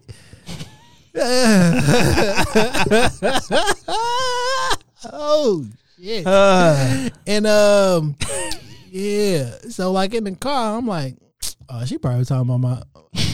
My cousin, right? This nigga got like a bunch of kids. Like he probably, uh, like he always bring a new. Like he probably Yeah. thought, you probably thought you was one of the ones that, but you just deny, deny, deny, deny. I mean, to the end of the time. yeah. I just, But I, but guess what? Guess what? I, what, what, guess what? I didn't do. Like I wasn't mad at my aunt. yeah, yeah. She ain't got nothing to do with this shit. Like you know what I'm saying? You can't like. Ultimately, you the one fucking up, Yeah. and you doing dirt, and that's kind of what I wish Leon would kind of get. Yeah. Um, but it's not the other. It's even though it's their fault. It's not Yeah. their fault. Yeah, like fam, you shouldn't have been in Mexico with Monique. Nigga. Like, don't go to Mexico with Monique. Problem solved. You can't be celebrating a, anniversary with your side bitch. Like, y'all, is that a thing? That's my Yo, side chick anniversary. side chick anniversary. what? Oh my god. Like, that is crazy, dude. Um, why niggas be taking a side? Like, all right. At what point did the side chick, so you, I tell you, like, what, did niggas start treating the side chick like they girl? because men are ready to move on with poly- polygamy, but women just won't get on board. Jesus. He's ready to have two wives. Y'all just don't know about each other. He got to join the fruits. He clearly he can love two people because his marriage was happy before then, right? yeah, I swear that shit ain't possible, but you was happy before you found out. It's it's possible. y'all just got to get uh. on board, and then I'm fucking with y'all. Nah, man. But real talk, like, at some point, granted, don't have a side chick, you don't have these problems, nigga. You don't, niggas. Stay away from the side chick, but Or- we or- also gonna acknowledge niggas have side chicks. or Like, actively pursue polygamy. Yeah. But don't treat your actual wife or girlfriend like any less than you are with the side. Like your side get to go to Mexico and your wife was here in Detroit cold. It was snow. No, she was going to Mexico again, though. we was running that back. I know a perfect resort, and Hey. then they would have got there, and then the nigga behind the counter was like, "Hey, good That nigga would have been like, back." Leon, Leon, it's good to see. Oh, they in Mexico, not Jamaica. Pardon me. I was ready to hit that nigga with the Leon. amigo, That nigga said, my friend. El Leon, El Leano, motherfucker. Speaking of Leon, ain't Leon uh Unc on Snowfall? yeah, Hey, we coming back. We coming back. I can't fucking wait. We're gonna talk about that in a minute. Um, we got a couple voice notes. See what the homies is talking about. Before we get to them, uh, I do have something interesting. Motherfucking, we got an update on the Chi. So season four, they moving uh Curtis Cook, aka Douda, up to a season or a series regular. So he gonna be on there for real, for real. he wasn't a regular already. I thought he was a regular already, but apparently we finna get way more uh Douda activity. So I mean, that's this is, happening. this is about to be his third season on the show. I really thought he was a regular. I, I wouldn't have never took him as a non regular or an irregular. He was in every episode. like, like, shit, Nigga killed Reggie. Like, he did all kind of shit. That bro. nigga got like the most ten day contracts in the shit. Fuck. Um, Jason Weaver will now be a recurring character on the Chi. Yo, Jason Weaver could have replaced Jason, um, the other nigga. They definitely look similar enough. Yeah. But Jason Weaver's from Chicago. Like a lot of niggas think he from ATL because he was in ATL and he was in Drumline, but he's from Chicago. I like Jason Weaver, I man. like Javen. I think Jason Weaver's funny.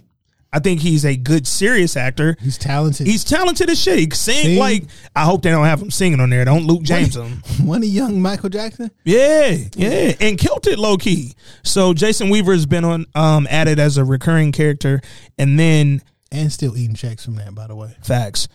I'm gonna call her internet sensation, but I promise you that is not to be offensive. This is only where I know her from. Uh, Tabitha Brown. who- Yeah. I did, she from the internet, right? I didn't know if she came from anywhere else because niggas would be like, "Oh, they got their own business." She mm, selling a ten million dollar hair empire. I didn't know her from that. I just Yeah. saw her on the internet. With, with her the sea balls. and, yeah, uh, yeah, yeah. Her and her daughter popping now. Okay, okay. Well, Tabitha Brown has also been added as a recurring character. We don't know nothing about her or Jason Weaver's characters yet, but they will be on season four. I like that. I'm not mad at I like the fact that the internet. I mean, shit. That's what we got uh Kane from. mm-hmm. Mm-hmm. Yeah, Kane on Power, not on Menace. Um, so that was I got tagged in that a couple times, and then Shorty just sent it to me. So I wanted to make sure that we got that out there. Damn, The who the most popular Kane? Menace. I guess Menace. I gotta ask who for for what age range. Shit. Yeah, I'm I'm gonna go Menace. Um, but shit, you got some niggas who gonna tell you uh no limit. Can't. hey, uh, real quick before we get to these voice notes, because me saying no limit made me think of New Orleans, which took me here. Are you caught up on Your Honor? Yes. Episode nine just blew my motherfucking mind, bro. Man, it was so good. And then, you know, um somebody I steal content from uh told me it was the season finale. Mm, And it was not. it was not. They will have an episode ten. Well, she had mentioned it. I, it scared the fuck out of me Yeah. because I'm like, nigga, that episode they was so cannot fucking, end like that. I'm like, nigga, this episode was so fucking good. Yeah. I was like, is that why it was so fucking? I'm like, it's only nine episodes though. Yeah. Like, it can't be nine. So then I googled it. There's It was ten. funny. Soon as we pressed play, Shorty was like, "Whoo, episode nine. This the penultimate episode," and I'm like, "Salute to us, one for using words like penultimate at the crib." You know what I'm saying? That's what we, flex, we too. in there. You know what I'm saying? But then when she said it, I'm like, I hope it lives to that because this is supposed to be that episode. My God, that episode was so good. Dog. It was a good. episode. What's so funny is um, I felt like it was a long episode. It did feel. Long. I didn't feel shorted at all, bro. I, I kept having to press pause and be like, "Yo, is this is this not a like Fam. is this longer than an hour?" I was rewinding, dog. Like when when boy uh when Pops found out So am I the that only nigga name was Adam. am I the only one that wants the gangster nigga to find out that he that, the son. yeah that he I'm not the one that killed your son. Yeah, no, you're not. And I think we're headed in that direction finally. And like once you find that, you will understand why I'm doing this shit, and maybe Yeah. you won't try to. Maybe you'll try to kill my son. Yeah, but uh, probably. and I wouldn't be mad at it, but you might not try to kill me, Yeah, like and, and I'm gonna be okay with that. And you will understand like why I'm going through this shit. Yeah, like dog, I'm literally up here risking my entire job. because because when you think about it, there is no significance of the asthma medicine Yep, until you realize, like, well, nigga, you don't got asthma. fam. If you see the judge running through the ninth ward every morning, jogging his white ass off, That nigga don't got asthma. he don't have asthma, dog. And the the look on the gangster dude face, the Baxter dad, when uh when she said, "Yo, leave him alone," he was like, "Who the fuck is them?" She say, "Judge, whatever," and Adam. Dog face switched up so hard. I said, "Yo, this is fucking mind blowing." Then the teacher, yo. The teacher, she finna fuck it all up. She. Well, I don't know if she gonna fuck it up now. Well, she done got a hella threat from one of the most threatening niggas ever on TV. You don't want that Clay Davis threat. Um, but god damn, dog. Yeah, we gonna give a Your Honor review at the end. Yeah, of at the season. end after episode ten, y'all gonna catch a special review, because dog. Because that's not a culture. yeah, but it's culture. it's culture because they in New Orleans. Because here's the thing. oh, I seen I seen uh, uh Desire in Uh-huh. another movie recently. Uh, Lil Mo or Big Mo? Lil Mo was the dude. Yeah, Okay, Big, okay. the mom. Got you, Big Mo. Okay, She she, was in a movie recently. I Mm. just saw like last week. Probably my favorite character on there. And it I, was I wish older they used her a movie. little more. It was an older movie. She was Yeah. somebody mama too. Yeah. Damn. They and old girl, the the judge, little girlfriend, former protege, Oh. she putting shit together now. she was the mama in that uh horrible movie with uh Wesley Snipes and um Oh, word, uh, Yeah. and T.I. and all of yeah them. yeah, she was Uh, the mama in that. Crown City Kings Yeah. or whatever that was called. Yeah, yeah, yeah. Which I really didn't. It was funny that day you hit me up about it. I didn't realize that it had just come to Netflix Yeah. because I rented that like a year ago, and I was like, niggas ain't seen this shit, and I, I ain't realize that it hit Netflix. I start seeing it on the internet. I'm like, why is niggas going crazy? I ain't get it. Um, but yeah, your honor review coming. It's gonna be a special. We gonna talk probably like It's a, the Patreon episode. Hey, that might be the Patreon uh premiere, nigga. Yo, don't let Joe Budden and them niggas fool you. We've been talking about. We've been talking about. Patreon since forever, dog. we just ain't do it yet because we realized that if y'all niggas is splitting the Netflix and shit, y'all probably ain't got no bread. So, um, love y'all though. love y'all coming, though. Oh, Patreon coming for sure because we got to get some dough. Um, all right, let's get into some of these voice notes. Do do do. I think this is from the homie Macho. Let's see what the boy talking about. Yo, it's Macho. Peace to the pod gods. Aunt J, Rob Silva. We ain't gonna forget about you, big homie. Yo, but I love when y'all drop music in the pods, man. It's just always hit. It's always right on time. It's always the right song. So, yo, in the same vein, talking music, man, I cried listening to a hip hop song the other day, man. I've heard this song 45 times before.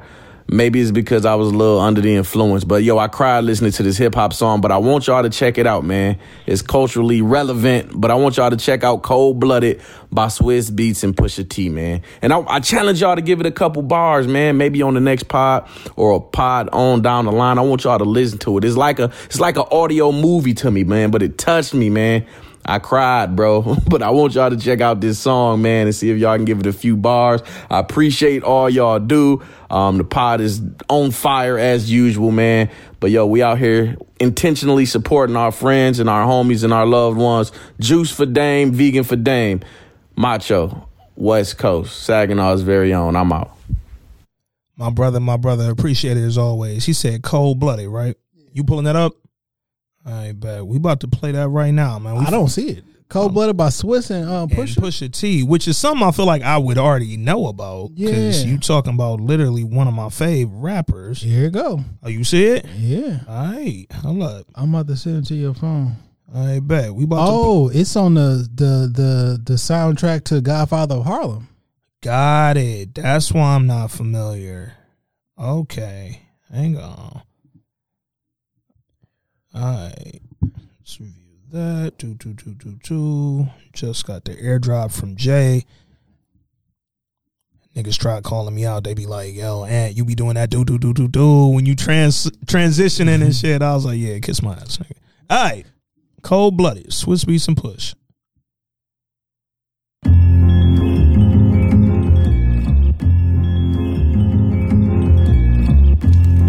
They say they cold blooded. Ah, cold blooded. Your neck too soft, put a knife to it. Funeral rooms on, got your wife to it. Woo! They say cold blooded. Up in here, who wanna, huh? Yeah, cold blooded. Hit everything in the daylight, huh? Police ain't for some hours. Niggas ain't really talking for some hours. You gon' die if you try to take ours. Boy, we cold blooded. Black child born in the storm. They had to bundle up to stay warm. Bodega babies. Strollers in the snow to the candy lady. That sugar made the monsters of the 90s crazy. Child rebel soldiers of the inner city. They hate me now, tigers next to Nas and Diddy. His mama fell in love with drug dealing Diddy. The only star left that was next to Biggie. Little I know I know this song. It's on Swizz Beatz album, Poison, that came out like 2017, 2018. Okay. Yeah, that was the one that had that Nas joint on there. Where it was the zone that we in, the zone that you remember the Nas joint with Swizz. I'll be perfectly honest. I don't think I've ever listened to a Swizz Beat album all the way through. Yeah. Um, I like the singles. Bigger Business is one of the, you know, of course, the Yeah. Bigger Business remix rather, with Jada, Cassidy, Yeah, yeah, yeah. Baby. Yeah. um, but no, I don't. I don't. I, I, So what's funny, that song comes on after Nas. Um Nas got the Echo joint on there, which I'm sure you're familiar with this. I mean, Nas is one of the greatest. Can we get a chance? Woo! Chaz. I mean, the echo of life is the echo of love, and the echo of love is I don't like Swizz the echo from songs. above. And That That's is good to Nas. I like the suit that is. I'm trying to make a billing for the Never kids. heard this before. We see who next, yeah, Oh, yeah, Nas yeah. went crazy on Toast here. to You'll the kings, yeah. Toast to the queens up in here, yeah. The album name, damn, it's a poison. It's time to So many people, man, get poisoned. Man, the life can be poison. You can talk crazy, bring your boys, yeah. Out the window at police, chasing niggas with warrants. There was never no peace. Judy ass was enormous. I was fresh in D, think about it sexually. Knew a bunch of radio Raheems, rest in peace.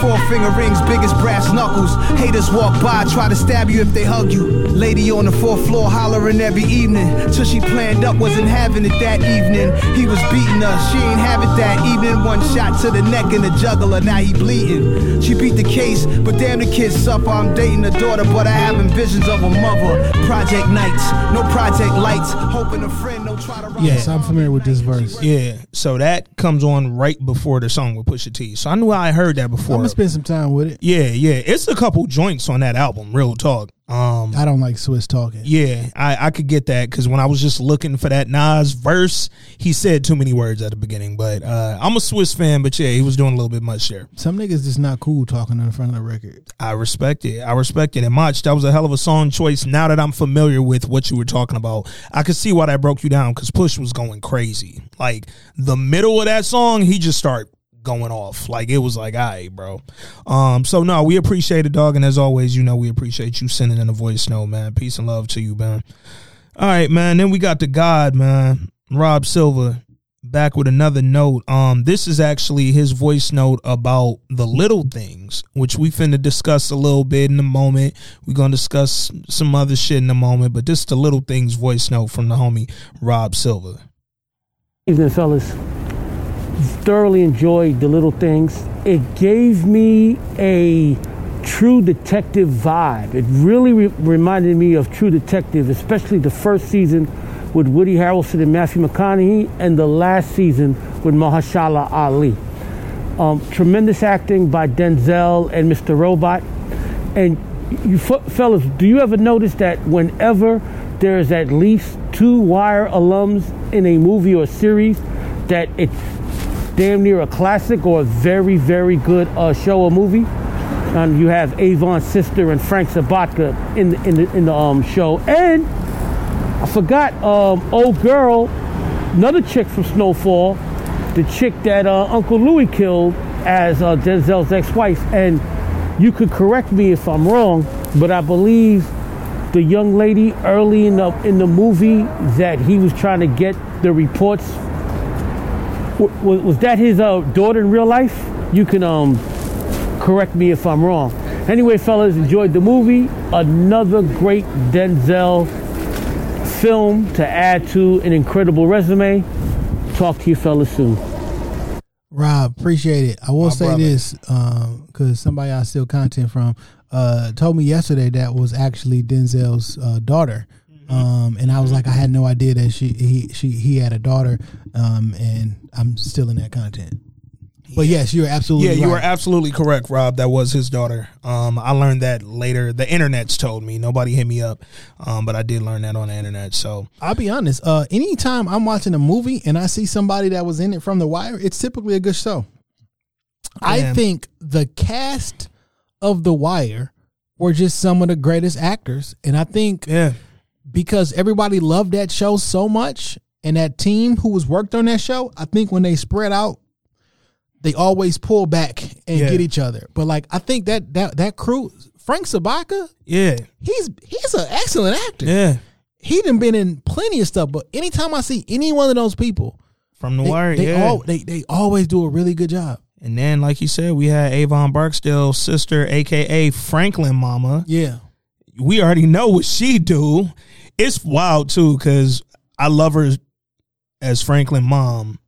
I don't like her as Avon's sister, nigga. Never did. I hated her as Avon's sister. She, I don't know. She just kind of got on my nerves. Her and Wee-Bey wife was just real irritating me, though. Um, I didn't like how the switch. Remember, our only critique in Snowfall. Snowfall, yeah. was the switch on how they just became She got too cool with selling dope. like but you was don't bring nothing in my house. Now you running the organization. So I didn't like the switch, but I was comfortable with her switched. Like, if that makes sense. Like her being on that side of things was cool to me. I just didn't think it was realistic that she would ever go to that side because she was so adamant about not doing it. Oh, um, FY season three recap coming to y'all soon. Y'all got a couple weeks for it. We're gonna do it the week before Snowfall premieres. Um, but just know it's coming. Uh, for those of y'all who haven't watched Snowfall, for those of y'all who forgot what happened season three, or for those who need to get caught up, seasons one through three are available on demand on Hulu and on the FX app.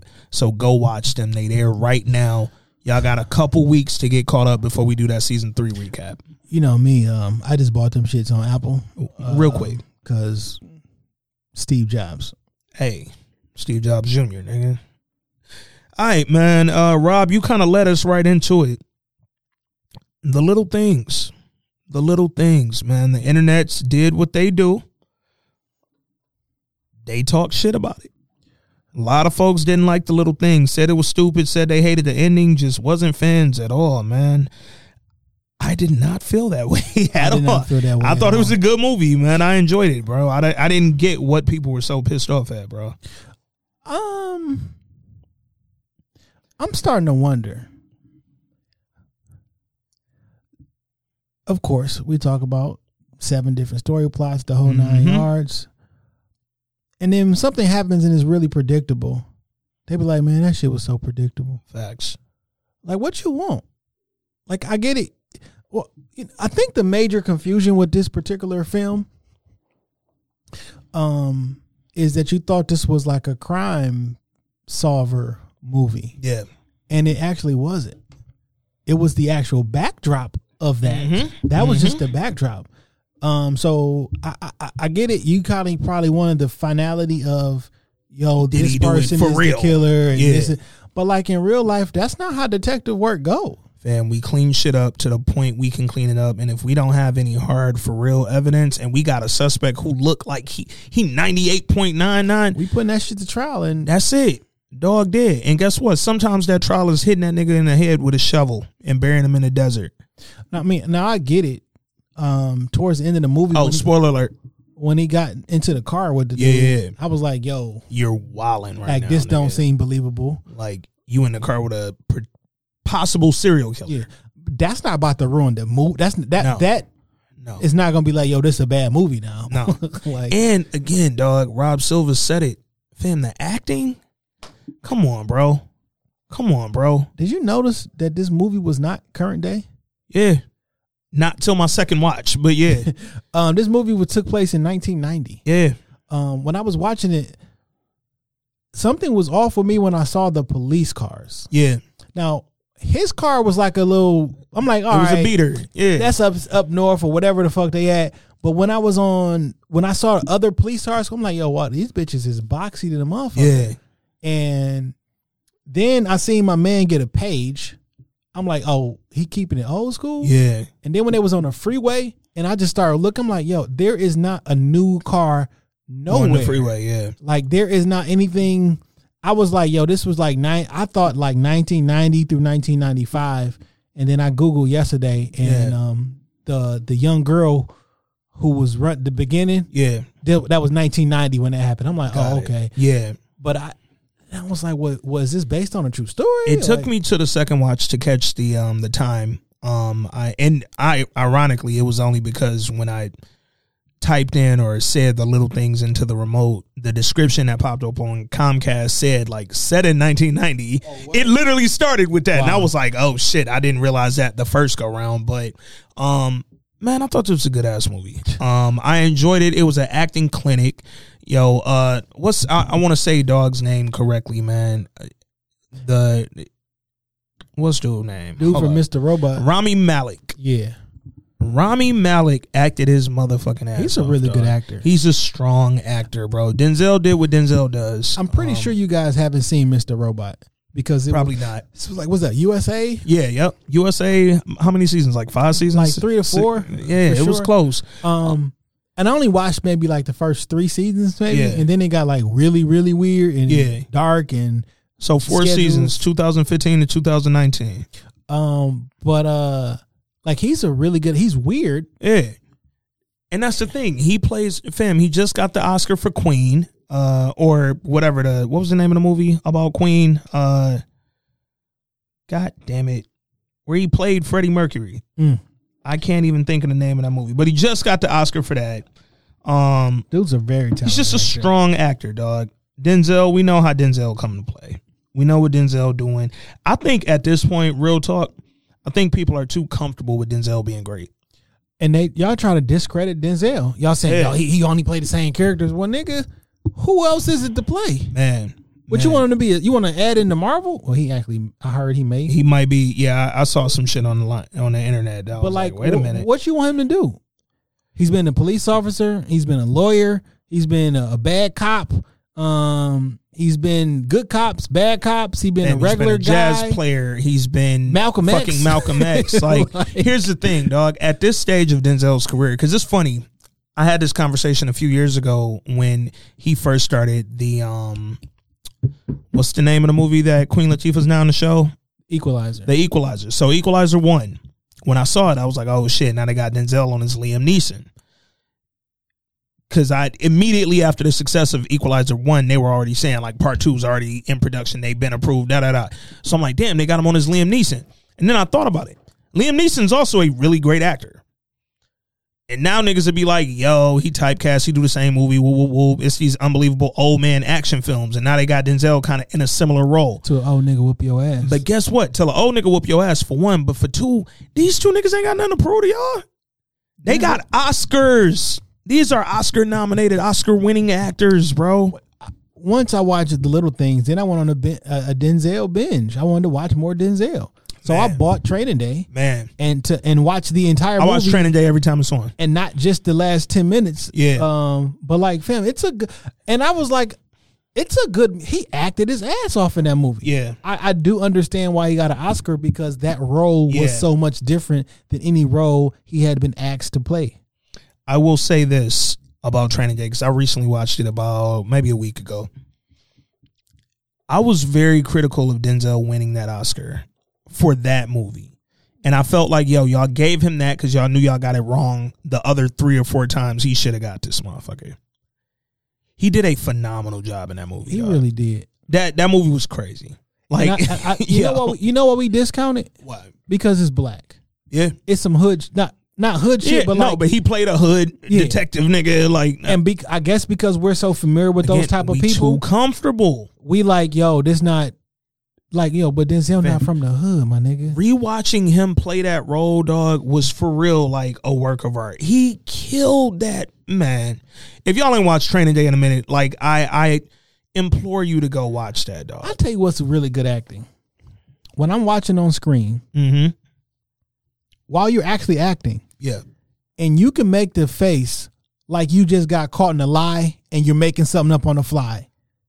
Like you're acting that because like in real life, Mhm. fam, you didn't get caught up on a lot. yeah, Oh shit, you made it. Yeah. You passed the test. Like he looked like he was lying. yeah. Fam, Yeah. that's hard to do. Yeah. Because this whole thing is lying. He smoked that movie, dog. like it's And- the it's the little thing. Ooh, Oh shit. That's a hold on. That was Hold a, on, scary fucking uh, vibes. unintentional uh unintentional uh bar and shit. But like it, it is the the manu- the mannerisms, the the, the the the voice acting, the the the body language. Like, come on, man. Yeah. Oh, and then not to be outdone, I know he wasn't in the whole movie. He came about halfway. Jared Leto killed that dog. And I need niggas to start putting respect on my white boy name. Jared Leto's a phenomenal actor. He talented as shit. That nigga be leaving the Oscars and he be having like concerts to go to and shit. He got a successful band. He one of them, dog. But boy, he creeped me out that whole goddamn movie, dog. And I'm like, he acted so well that even with all his creepiness, once uh Mr. Robot killed him, I really was like, damn, dog, I don't know if dog did it for real. And like, cause you start questioning, like, yeah, was it some shady looking shit? Sure. Did it make him a serial killer? Did he do it though? Nah. like it was. I was wilding out because like one, why'd you get in the car with this nigga? Mm-hmm. Um, without your backup. Mm-hmm. Um, you also, ain't radio nothing in or nothing. yeah, dog. like with your little six shooter, which is also how I knew this was a, this movie was. I'm like, damn. Yeah. I'm like, why do we got this? cops ain't walking around with that no more. Like, why the fuck he got this weak ass gun? Like, shit, my my spider sense, my spider senses were tingling for a long. I'm like, yo, something ain't right. Yeah. and I'm like, oh, this shit is like on some '90s shit. Anywho, Yeah. why the fuck you out there shoveling? Man, I thought that was weird. Man. You know what I'm saying? I didn't understand what was going on, but this whole thing, this whole movie for me, I thoroughly enjoyed it. Now, now some of the critiques that I saw, because let's talk about niggas for a minute. Some of the critiques I saw was, yo, so that was it? Like the ending. They ain't like the ending. What did niggas not like about the ending? Because we're still left with wondering if he was still the killer or not? because the point of this movie isn't to solve a crime. Fam, The point was about those two people. fam. It was literally about Denzel and Mr. Robot. And and and, and Denzel's character was able to walk him through Yeah. what someone was not able to walk him through. And Denzel absolved himself from his past behavior. But then it was wild because we also saw Mr. Robot turn into who Denzel had been for the last decade or however long. And then Denzel fixed him yeah. by lying to him. Yeah. You know what I'm saying? Yep. Because I I, I Hey, know what I'm you're not going to about let you torment yourself. I see you out. You got a wife. Yep. You got two children. I've lost mine. So here go this red beret. You know what I'm saying? Like I lost mine. Take it. He like, yo, it's the little things that get you caught up. Man. And I I kind of like how throughout the movie they gave you bits and pieces about what happened in the past. Yeah. right? And then I then I got kind of frustrated. Where it's like, yo, the captain, nigga, that was your partner. Yeah. Like you, you was like, he don't was hang, fronting on him too. don't don't hang man. with this guy. And why is you here? They're like, nigga, you help me do this shit. Yeah, that actually pissed me off that he was so like against him returning. And it was like, fam, I didn't return to work. I came here to do just some real quick, again, some little shit. And I'm gonna be right out. And you telling niggas, yo, don't work with him, don't hang around him, don't turn, take too much from him. Why, dog? Like I didn't get the whole um when she gave him a bullet and was like, what what what we did. I'm thinking like, did y'all? ki- I'm like, oh y'all killed the serial killer. Yeah, yeah. Like y'all was on some. when it came together, man, I just I didn't get what people didn't enjoy about this movie. So this is what I thought. I thought that that he they killed the serial killer. Okay, who what they thought was the serial killer, and now these bodies are popping up. they thought it We was was the we, we killed, the wrong, nigga. one. Yep. and that's what I thought was going to be the big Yeah. reveal, and it was not. No. and I was I, I didn't know like that was some. I wasn't expecting him to shoot. uh, like, come on, man. Yeah. you wasn't expecting old girl to come out the woods, Fam, how could you? How could you? and how and would you put him in jail for that?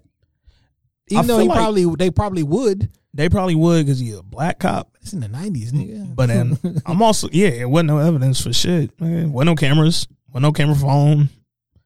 Like, but he probably would have did time. But then I don't know. Cops get away with worse. So I mean, we see they got away with it. lit- literally, This yeah, uh, admit omitted the gunshot wound said she got stabbed and was found with the rest of them. boom, boom, crazy. Look at Franklin Mama being shady again.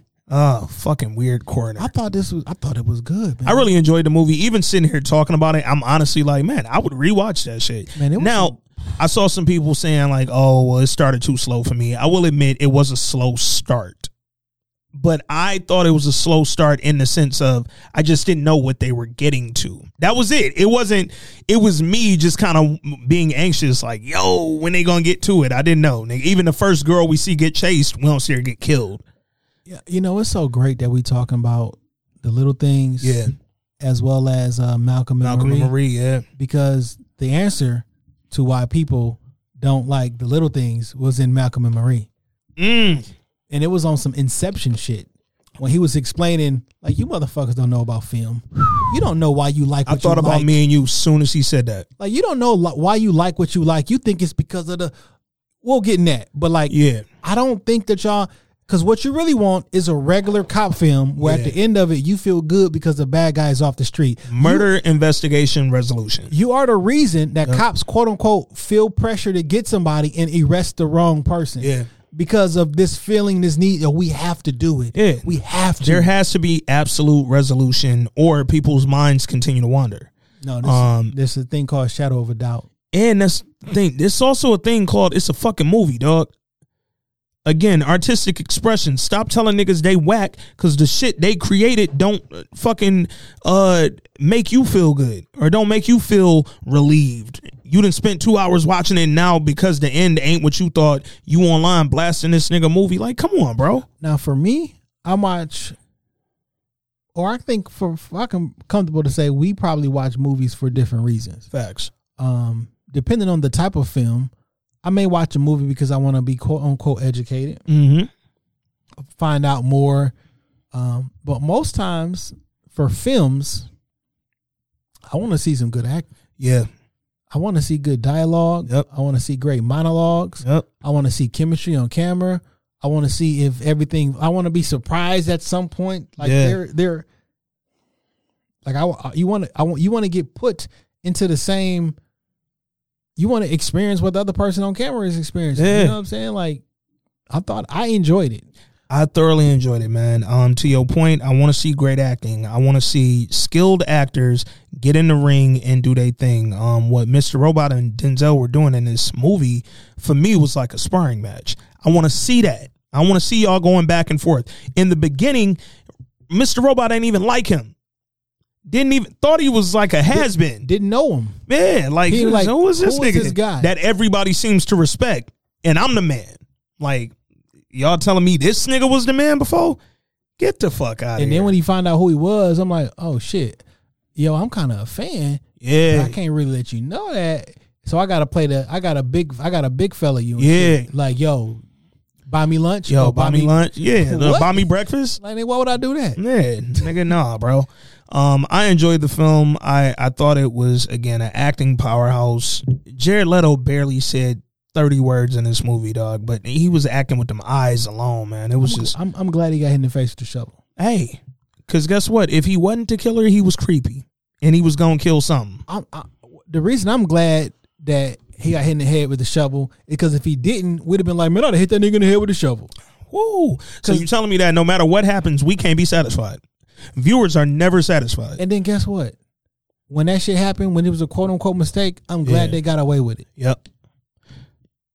Hey, I'm Yeah. glad they got away with it. if y'all ain't like the little things, I'm not. I'm never here to tell you what you don't like, but here's what I don't like, and I've spoke about this on the pod before because we about to get into Malcolm and Marie, and I'm a, I'm a, I'm a lead it with this. I don't like because we asked the question like, where do niggas get their opinions from? Where do niggas get they they thoughts from? Where do it's the internet. It's one nigga say I don't like this movie, and fifty niggas come back and say I don't like this movie. Then ten more come back and say, "Yo, let me save y'all some time. Don't even watch this shit." Nah, nah, nah. And next thing you know, you got a movie not being supported. That's why if I haven't seen it, I don't want you to tell me if it was good and or bad. I don't want your opinion on it at all because it's going to taint it. Just like in this movie. Didn't I say this shit before? Like you can't look at a Handle the truth. You can't. when old girl saw a dude coming out the bathroom in Mm-hmm. the police station, she saw his face. Yep. Now I can't put you in a in a, in a police lineup no more Yep. because now it's automatically bi- it's biased Yeah. And even even if you think it's not, It it is. is. So when you tell me if a movie is good or not, you've already biased me. Yeah. Because if you tell me it's good, now I have an expectation to be wowed. Yeah. You didn't even tell me how good. you just said yeah, it was good. All right. I'd So now I'm you- going in and look for a good movie. Yeah, like you should like yo, I saw it. Uh, I can't wait to hear your thoughts on it or some shit like that. Like now you didn't say good, bad, or indifferent. Like cool, Yeah. but when you tell me if it was good and or bad, you you you, taking a you taking something away from me, and I want I want I want to be able to experience that myself. Yeah, and that's I think that's what annoys me with with folks who say some shit bad cuz this is what I don't get. When some shit is bad, I don't get the rush to be like, "Yo, this is bad, don't watch it." I don't get that. Like why deter motherfuckers? You was entertained by it. You watched it. Yo, let me save y'all 2 hours. Don't waste your time on Malcolm and Marie. Don't waste your time on this new Denzel movie. It's trash. Why you think going to movies is a good date? It's a conversation starter. Wow. I mean, like, come on, fam. Like, Man, that's me and you get up here movies. every week, show and or movie, and talk two plus, maybe three plus hours about the themes happening in these films. Because again, this wasn't about a serial killer and investigation and resolving a crime. This was about a man getting absolution from past demons that had haunted him to the point that it affected his once brilliant career, now ruined by one possible mistake. and he even went to see his ex wife and like Man, and man, fuck the grass up.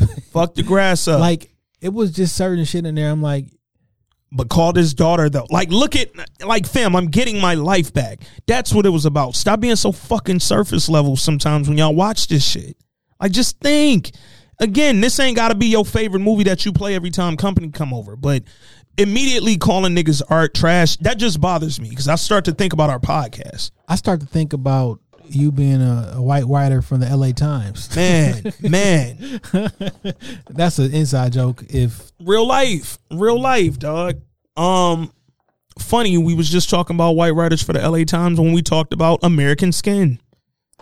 Man, like you can really see. you know what's so funny, he name dropped that same website. Yep, yep. And it's it's wild, right? Because people be thinking. Because I done heard some some conversations after we've had similar discussions before. Like, yo, sometimes shit just whack, and sometimes shit just whack. Sometimes shit is just whack. Sometimes things just not for you. But sometimes it ain't for you. And when some shit ain't for you, don't go publicly to your public platform that millions and thousands of people have access to and say, yo, this is the worst shit ever. I never seen a movie this bad, da da da. Because guess what? When they don't produce another one, then you're gonna be mad. Man, I ain't never black this. Man, I'm supporting every. I'm supporting everybody black. Whoo, what happened Are to that? you? Are you what supporting happened to everybody that? black? Because soon as black people get something that you don't like, y'all niggas go crazy telling other people how trash it was, and it's just like, come on, man. I actually want to support and root for everybody black. But I can't do that if the black people aren't getting the content. We not getting the content if y'all niggas is telling the whole internet this is the worst shit I ever seen. Y'all writing these fucking long ass think pieces. I got motherfuckers under my status on Malcolm and Marie, which we finna get to, niggas is writing paragraphs under there. I don't give a fuck what you and your fucking relationship look like. I don't care. That ain't my business. Stop telling me yours. You want to write that shit? Write your own status. I also don't like people who literally never show up unless it's to argue about your point. I don't like them people. Like, fam, where you at with the comments when some shit was great? Man, Because you man. always show the first nigga to show up when you, when you when you hate something. Yeah, I don't, I don't, I don't like them people. Matter of fact, when we done podding, I'm gonna get in them comments and I'm gonna call a couple of them niggas out because there's people in there Oh, talking. shit. No, no, there's people in there talking to me who I'm like, fam, I didn't even know we was following each other. I never see you unless you in here to fucking argue or tell me that your point is in opposition of mine. You want to tell me your point is in opposition? Go write your own status. And if I don't comment over there, guess what? That mean I ain't want to talk to you about it. Fuck out of here. Anyway, um, Malcolm and Marie, let's talk about it, bro Yeah. we ain't, we ain't got to get into you know a review. This ain't a reviewable type situation. I just really want to talk about the movie. Um, it was a film starring we we keeping it in the Washington household. Uh, John David Washington. Stop calling that man Denzel's son. By the way, that's a whole actor, bro. John David Washington and one of my young favorites, Zendaya or Zendaya. I don't know how she pronounced it's that. for sure. Zendaya. I think it's Daya, but I don't want to offend nobody. Um, he's a writer, writer, film director. Um, he just had his first film premiere, his directorial debut. Him and his wife or girl, they get back home from the premiere. Zendaya plays his girl. The film is just starring the two of them. I say that because some of the critiques I saw, ain't nobody else in this shit. Nope, No. just them. guess what is guess guess who's in this movie? Malcolm. and And Marie. Marie. Wouldn't you know? What a fucking coinky dink. So they come back from his premiere, his directorial debut. He's hype. She's not. Right away in the beginning of the film, you can see they on two different levels. He lit, he walking around the crib, he going crazy, he hype. She's kind of chill, kind of somber. She go smoke a cig, like she doing mad, just like I thought like so when it started off, I didn't think that she was mad per se. I didn't think she was mad, but I did think she was disinterested. I felt like she was like keeping it real with him. Like, well, you That that is what Angela Davis would say. Yeah. like like he was Yeah. she was like the compass, so to Yeah. speak. It wasn't until later then. Yeah, and I definitely saw some parts in there for show to your point where she was telling him like turn your ego down a little bit, like like you did something great, but it it wasn't as great as you walking. around. You kind of boasting a little bit. You got your chest out, and she was trying to keep him calm. But I definitely saw the it was like a disinterest or a level of disdain in her in the beginning. I kind of noticed it, um, but then you could tell they was doing the they was doing the thing. Onions, peel back them layers of onions.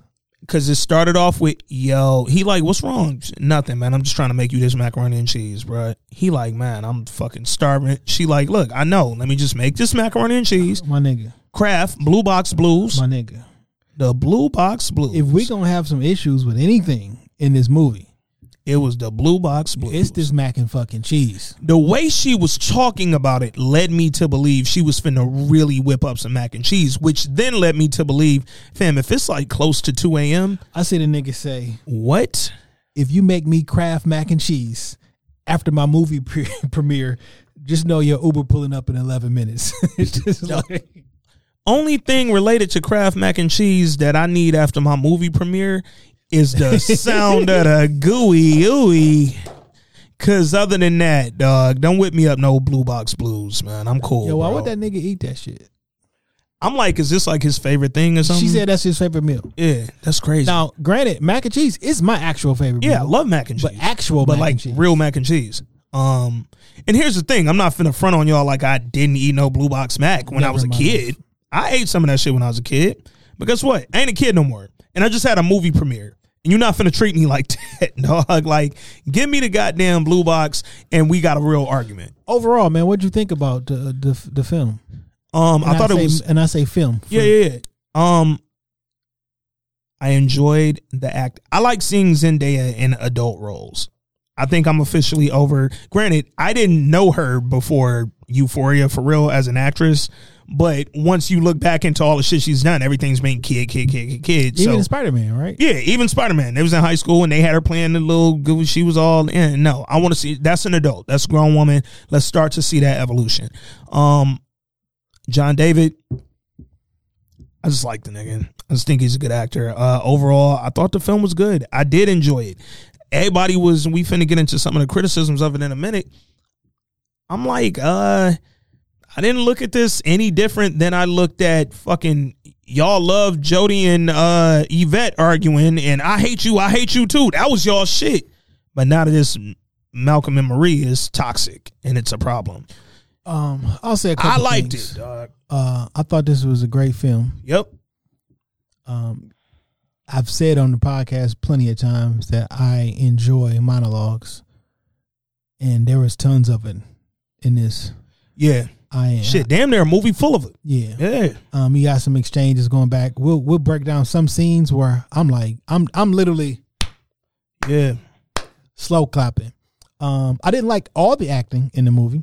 There, Yeah. there were some times where I was. There was a a couple scenes I don't think they pulled off. Yeah. Or let me say they weren't as effective as I think they intended to be. Yeah, it was some scenes where I was like, this don't come off as real. Yeah. For Zendaya in this particular scene. Yeah. and like I don't like how um John like uh Like it was one scene where that nigga kind of grunted and it was like real weird. It was Yeah. like, all right, that was strange. I literally physically out loud verbally said that was strange. I mean, there I was, there, like- there, there was definitely those, but yo, man, I'll tell you how good the the writing and the dialogue was it was in this movie. Yeah. I forgot it was in black and white. Mm. That's a very it's a great point because I hate black and white movies.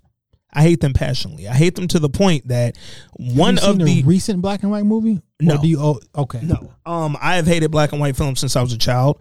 It's one of very few things that actually works for my insomnia. Like I literally, it's funny. I told my girl maybe a month ago when they first started talking about Malcolm and Marie actually having a premiere date. I was like, yo, if that whole film's in black and white, I'm gonna fall asleep. Cause since my insomnia started, one of the more consistent remedies cut on a black and white. You know what's so funny? I just can't get into them. um, you know, I fuck with cameras and film. Yeah, yeah. I'm into filmmaking. Yeah. Um, and watching all that stuff. it's a lot of black and white movies that you've Yeah. seen that Yeah. you had no idea was a black and white movie. Mm. And what I mean by that is every color inside of the entire frame will be it'll be two different colors. Yeah. And until they pointed it out and showed me, like so for an example, uh what's the Matt Damon joint when he was on Mars? Uh, It might have been Mars or some shit. I know what you're talking about though. Yeah, yeah. Most of them scenes, it was two colors in every fucking scene. One was orange, one was green. And and like um filmmakers, they typically only do three main colors. And they keep it from the entire movie, The Martian. um, The Martian. Yeah. And I was like, huh? And then when he started breaking it down and looking at different scenes, I'm like, who the fuck knew? He's like, this is how we do a black and white film Got you. in color. And and like you don't notice it because I don't know why we didn't notice it. Now I now I can't now you see it. I can't not see it now. um, but like, yo, everything in this, I'm talking about down to the detail, the set detail. Yeah. Like the lighting, that the the the whole nine yards. Like, yo, everybody in this whole, y'all walking down the street and everybody clothes is in the same Pantone or, or whatever. Like, Mm. I'm like, yo, but this this shit was so good that I forgot that it was in black and white. Yeah.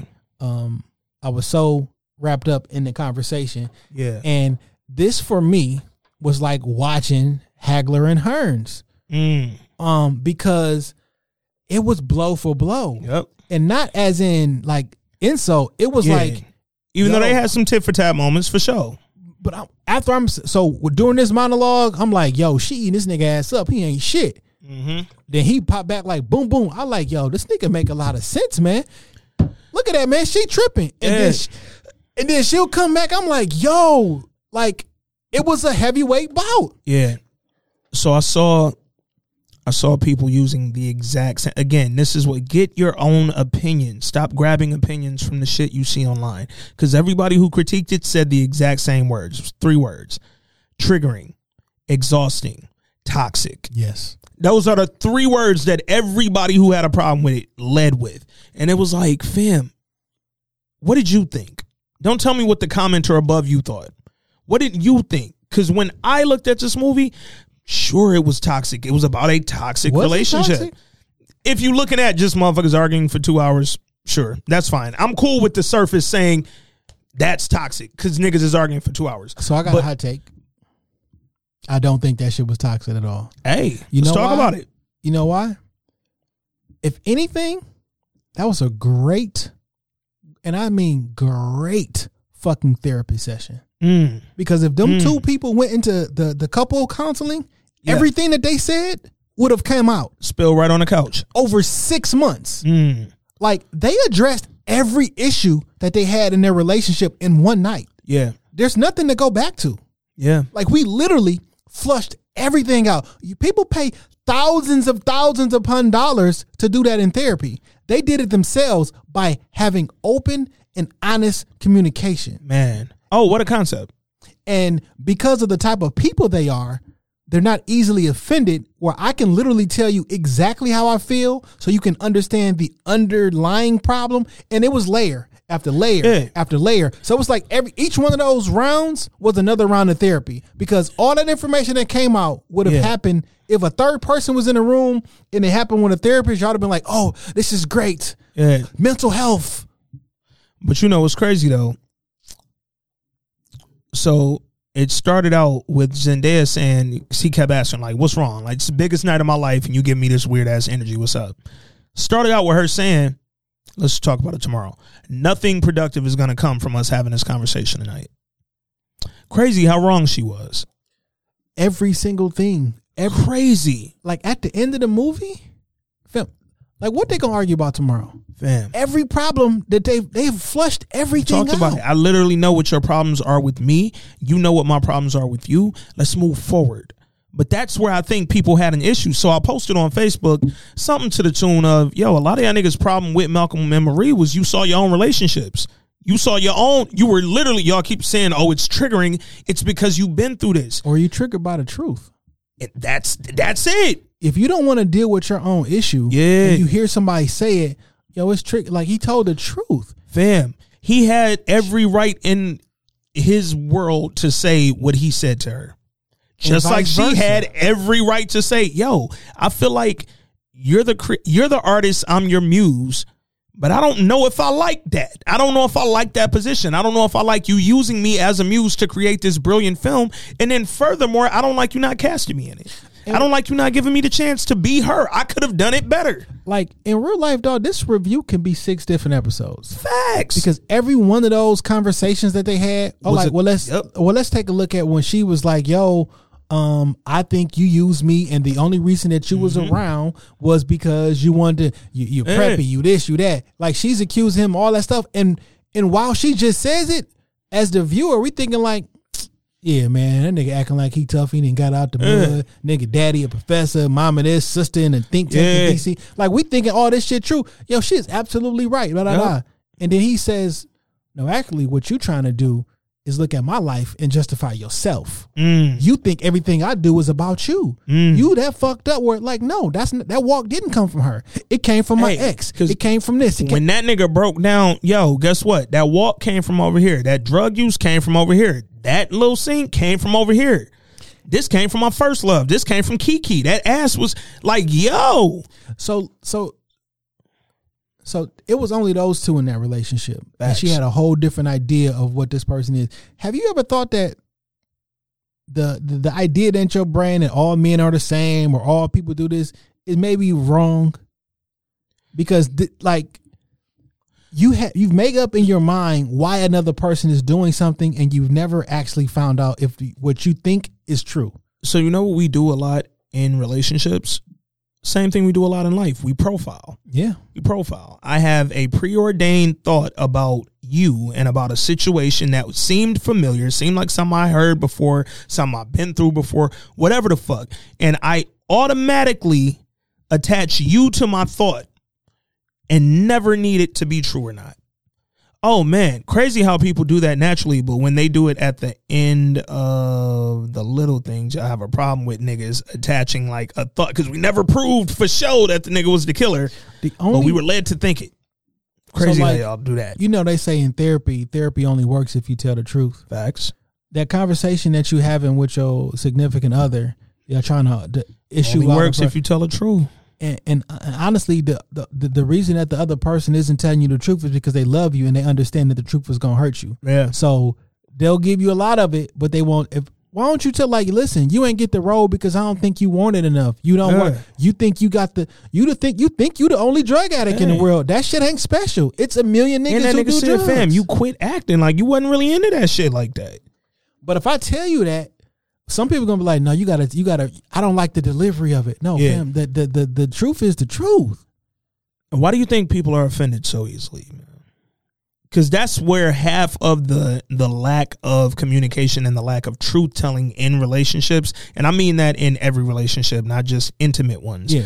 Um, familial friendships, whatever. Half of that Work. comes, man, work all of that. It comes from yo. You are going to be offended by what I say naturally. Not that you're wrong for taking offense, but I know that you are going to take offense. That's where the whole phrase no offense. Niggas literally came up with a buffer to lead their opinion or their thoughts. So I think at some point in everyone's life, we've been hurt by something. And we understand what hurt is, we understand that feeling. Yeah. And then when someone says something that you think can go down that same passage of hurt, Mm-hmm. you're offended that someone could possibly hurt you how you've been hurt in the past. So before I even let you get there, Yeah. yo, what's up? I can't believe you said that because now you are talk you thinking about a hypothetical situation that hasn't happened yet, or may never happen, or maybe never even happen to you, but you don't want that to happen. So now you're offended, and we can't have this conversation. You you only can speak to me is if, the information that you provide me makes me feel good inside. Mm. And unfortunately, that's not how life works, and that's not how healing and correction works. Yeah. I think that um people like to be spoon fed. They like to be pacified and they like to be babysat, no matter the situation. Yo, this movie is not good because it did not spoon feed me the ending that I wanted. And if I don't get what I want, I'm going to bitch about it and complain about it and be offended. I want my two hours back. Like, this is how people are. In relationships, I can't spoon feed you everything. One thing people need to realize off top when you're in a relationship with another person, it's two of y'all. It's not just you. My feelings, my opinions, my thoughts, they all matter just as much as yours. A whole nother person that is a whole nother entity that you do not control. Yep. You can't control what I've been through in the past. You can't control um what what I'm challenged with right now. Like you can't control me. I can control me and I can do my best to communicate whatever I'm dealing with to you. The reason niggas don't want to it's two reasons people don't want to communicate that shit. One is what we already talked about. They trying to protect you. They don't want you to be offended by their thoughts or, or their realness. So I'm gonna protect you and just tell you the half truth, or I'm gonna tell you the pacified version of it. I'm gonna give it to you the way you want it. And the other half of that is you're trying to do that because for your own self, Mm. you have a way that you want to be viewed. You want to be viewed as Talk a nice it. guy Yep. or the the the this guy. I don't want to be seen as the asshole. Yeah. So you won't tell the truth, not because that won't actually help them, because you just want to be viewed a certain Yeah, way. yeah. And that's ego and that's selfish it's too. definitely ego. Um, and it's it's yo, I don't want to taint how they look at me. But damn, give This them might- a chance to may- look this- at you. This may help them. Give them a chance to look at you clearly, my nigga. Because right now they see a very fuzzy version of you because you only telling them half of what they need to see. And if they don't see the whole you, they're never going to look at you appropriately no matter what happens. So yeah, it might be difficult, and we've all been in relationships. We've had to have very difficult conversations when it came to when it came to matters of truth, right? Like, yo, something I wasn't trying to tell you. We got to the point where I was left with no other choice but to tell you. But man, the clarity that comes from, huh? we start calculating um, consequences afterwards. So if I tell you this, this is how you're gonna feel. I don't want you to feel like that. I don't want things to change. I don't. I don't want to leave out this Yeah. this comfortness of normal. So I'm gonna keep that to myself because if I tell you that things gonna change, I don't want things to change. I feel comfortable. I feel normal right now. But that's the wild part, though, right? You telling your truth should not affect them telling you theirs. Nigga, when I give you my truth, I will not try to dictate how you treat me after. Nigga, like that's kind of the point of me giving you my whole truth. I want you to handle that and then make the decision on if you still want to rock with me the way that you've been rocking with me. And at the like, so when they went back and forth and back Uh-huh. and forth, ultimately, um, I think they really do love each other, and ultimately, she was spot on. Was like, listen, you hurt me while you was explaining all that information, and you didn't have to, Mm. but you did it anyway because that's what you do. You always do too much. Yeah. Like if you would have left some of those details out, you could have still explained to me how Yep. this shit really wasn't about me. But you went, you went, you went Yeah. too far, Yeah. and that's the reason why you didn't thank me because you don't respect me. You don't do this Yeah. and that and that. And unfortunately, And you get into a point where, and I've definitely been guilty of this myself. Um, fam, you, you want to, you want to be happy, or you want to win. Mm. And that's Mm. how I usually get out of situations. I ask Yeah. myself, do you want to be happy or you want to be right? Yeah. Sometimes you got to be right, Sometimes you have to be right. right? But in other times, I would rather be happy. Yeah. So I'm to take this L because I would rather be happy than right. But there are points in in this particular situation, no, I'm to be right. Yeah. I'm to I'm to be right so I'm to Yeah. be so fucking right. do you think that relationships would be better off if people were 100% truthful from the rip No. and that's because i agree with you. Um no matter what when it comes to dating from the beginning literally from the first time y'all talk it's a representative. You are not sitting across from a 100% of a person probably at any point in y'all's relationship. Remember Ruby Dee told was talking about Will and Jada was like, "Oh, y'all been together for twenty years. you don't even know him yet." Mm. That was so powerful the first time I heard that. Cause dog, twenty years sound like what? What you mean? You can be with somebody thirty years and like they still ain't told you everything. Fam, think about your own life. Take everybody else out of it. When you was twenty years old, you ain't know yourself. Think about it. You been with you more than anybody else been with you, and you didn't know you. So twenty years with another person, man, you don't know the half. And you don't know that every time that you say, "Take out the trash," he could probably say, "Bitch, shut the fuck up." Man, Every for thirty years, man, Man. shut the fuck. Up. I hate when Man. you say that. Or what? Insert that. Yeah. You, you didn't and you don't know niggas was saying that in their mind to their moms back in the day. Like we was kids. Like, But guess what? You would never say out loud that I said Yup. "fub" to Yup. my mom or my grandma. Because guess what? Because I want you to look at me a certain way, Yup. and I always want this. So when you growing up, or most people grow up, you have an idea of what a husband and a wife looks like, Mm-hmm. and if you have that um, idea, you are protecting that idea. I think a, a, husband looks like somebody who who takes care of the takes care of the, the the family, who brings this and brings that. So everything that you do in life is to bring up this particular idea of that, and that's what you want to portray. And you're gonna do everything that you possibly can do to keep portraying that, even if that's not what you necessarily feel all the time. But your core says, "Yo, this is what a this is what a man looks like. This is what a father looks like," and good, bad, or indifferent, sometimes But that's kind of the wild part too. Like going back to the beginning conversation we had at the top of the pod. Because motherfuckers is quick to tell you what a man look like, what a father look like, what a real man is, what a this man is, what a that man is, right? But if a cat say like, "Yo, I want a woman who not naked on the internet," like in my mind, like the idea that I have of a wife is not someone who would expose that to millions of people worldwide on this world wide web. He wrong for that.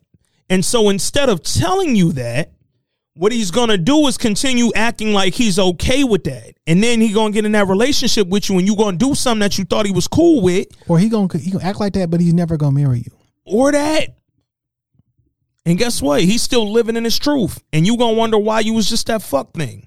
But if he told you, yo, honestly, you doing that, It's a turnoff. that's kind of not what I'm looking to commit to. Just like you might say, yo, bro, I like you. I'm attracted to you. I think you smart. I think you cool. But I don't like that you still in the streets. We 30 some years old, bro. I get that that's your environment and that's where you grew up at. I get that you might have been drawn to that as a kid. You ain't a kid no more. Now we might got kids. We have kids now. You're raising kids now. You can't be in them streets no more, bro. I don't like the fact that you at your homeboy's house all the time. Man, You got a child. It's Be time your- to grow up. It's time to grow up. And I think that's the conversation that they were having is a conversation that more people need to have in their relationships because at a certain point it's time to grow up. Stop harboring shit. Stop stop looking over at that person and being immediately irritated by everything they do because you haven't said to them what your real problem is. Like, dog, so you letting them work your nerves and everything they do every time they breathe, you, oh, here this nigga go. Oh, here this bitch go. Da da da. She getting on my fucking nerve. Oh, I can't wait to get out the crib. I know niggas who literally hate being at home with their girl. Why'd you pick her? Or why won't you talk to her? Stop telling me how much you hate being at the crib because she's smothering or whatever the fuck. Just talk to her and tell her, yo, I love you to death. Ease up a little.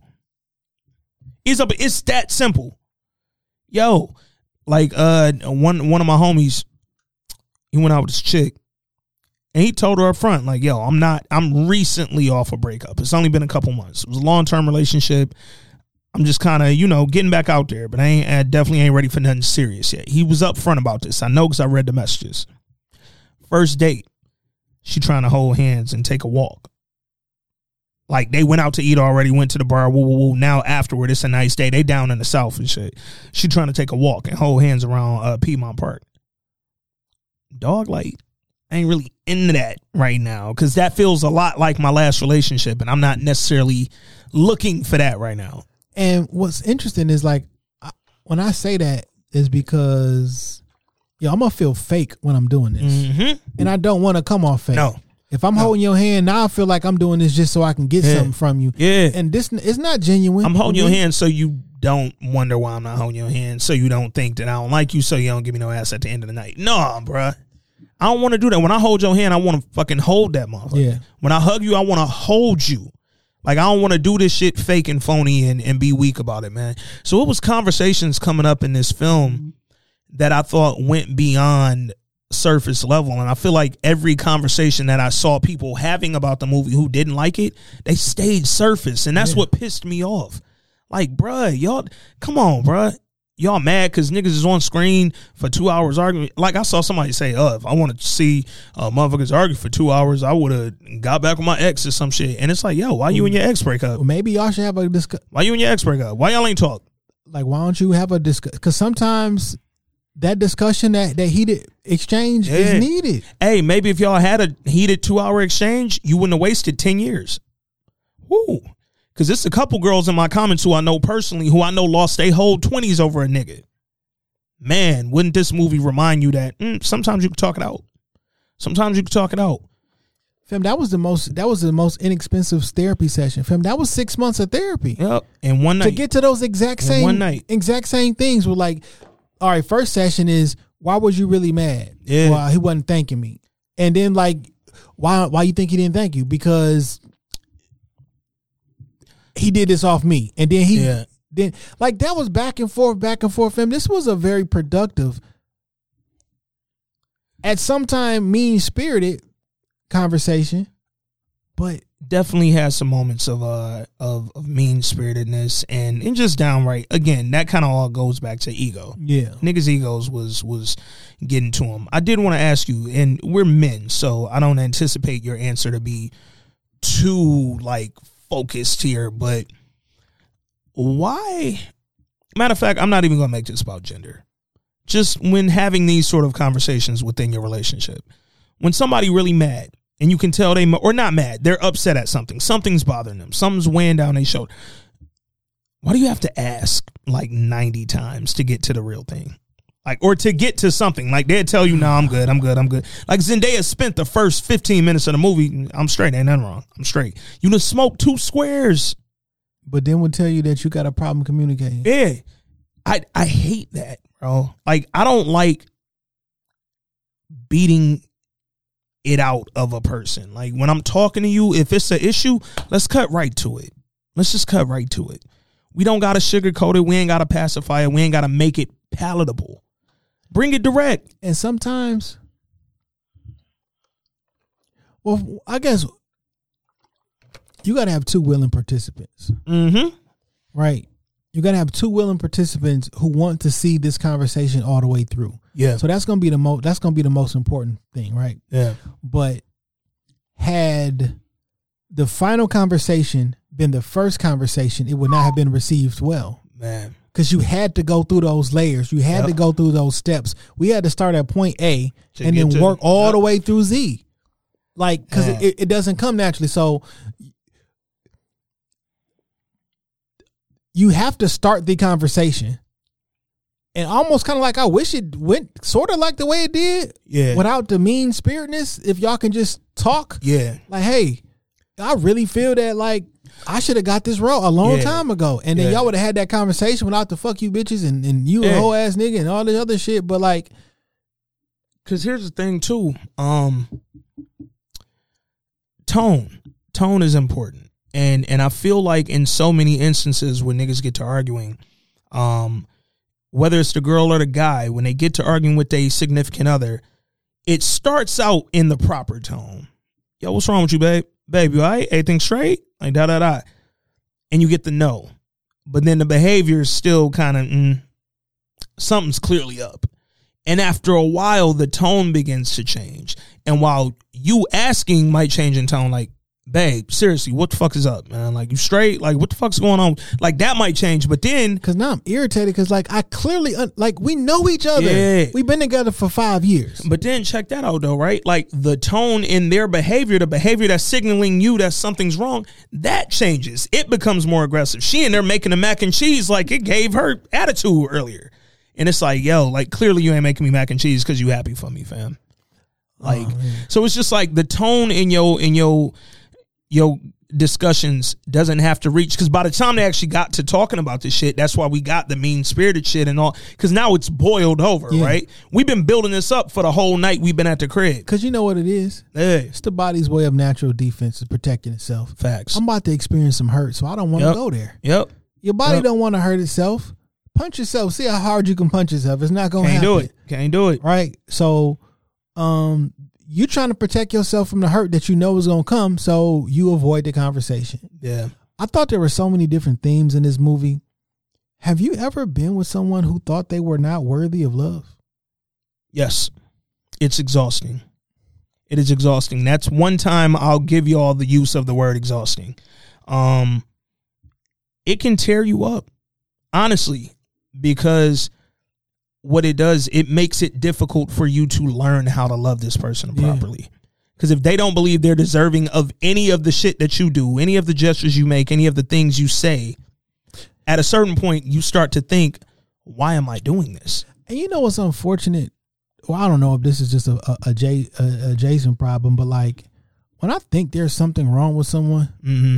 I can't tell you to go get therapy because now it seems like I It comes like, off offensive. Well, well, no, it's it's that like I think there's something wrong with you, and you fixing yourself is gonna benefit me. It Yeah. seems kind of Yeah, like yeah. self serving. Yeah. You know what I'm saying? Like I know what like how do I don't I don't know how to do that because it's like But here's the, here's the wild part about it though, right?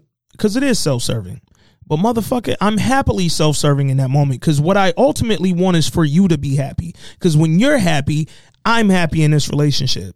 Because when you're happy and I'm happy and we're both bringing them happy feelings to this relationship, things are going to go well. So I want you to get right, but I don't necessarily want to be the one to tell you.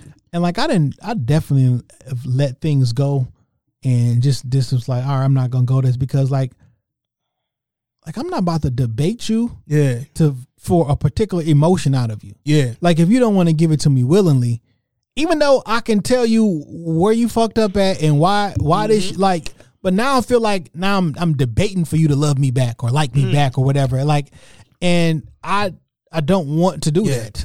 you know I- what I'm saying? like I've Cuz like that sort of relationship where where you have to because here's the thing yes communicate how you need to be loved like what works best for you I, I should be able to tell you that and then you respond Yeah. if you claim to love me but when i have to keep telling you and keep telling you and keep telling you and say yo that's just not, that doesn't work for me so you know what here's a conversation i want to have most people in relationships where they're in love. Because niggas talk love languages a lot, right? yeah. Most people love in their own love language.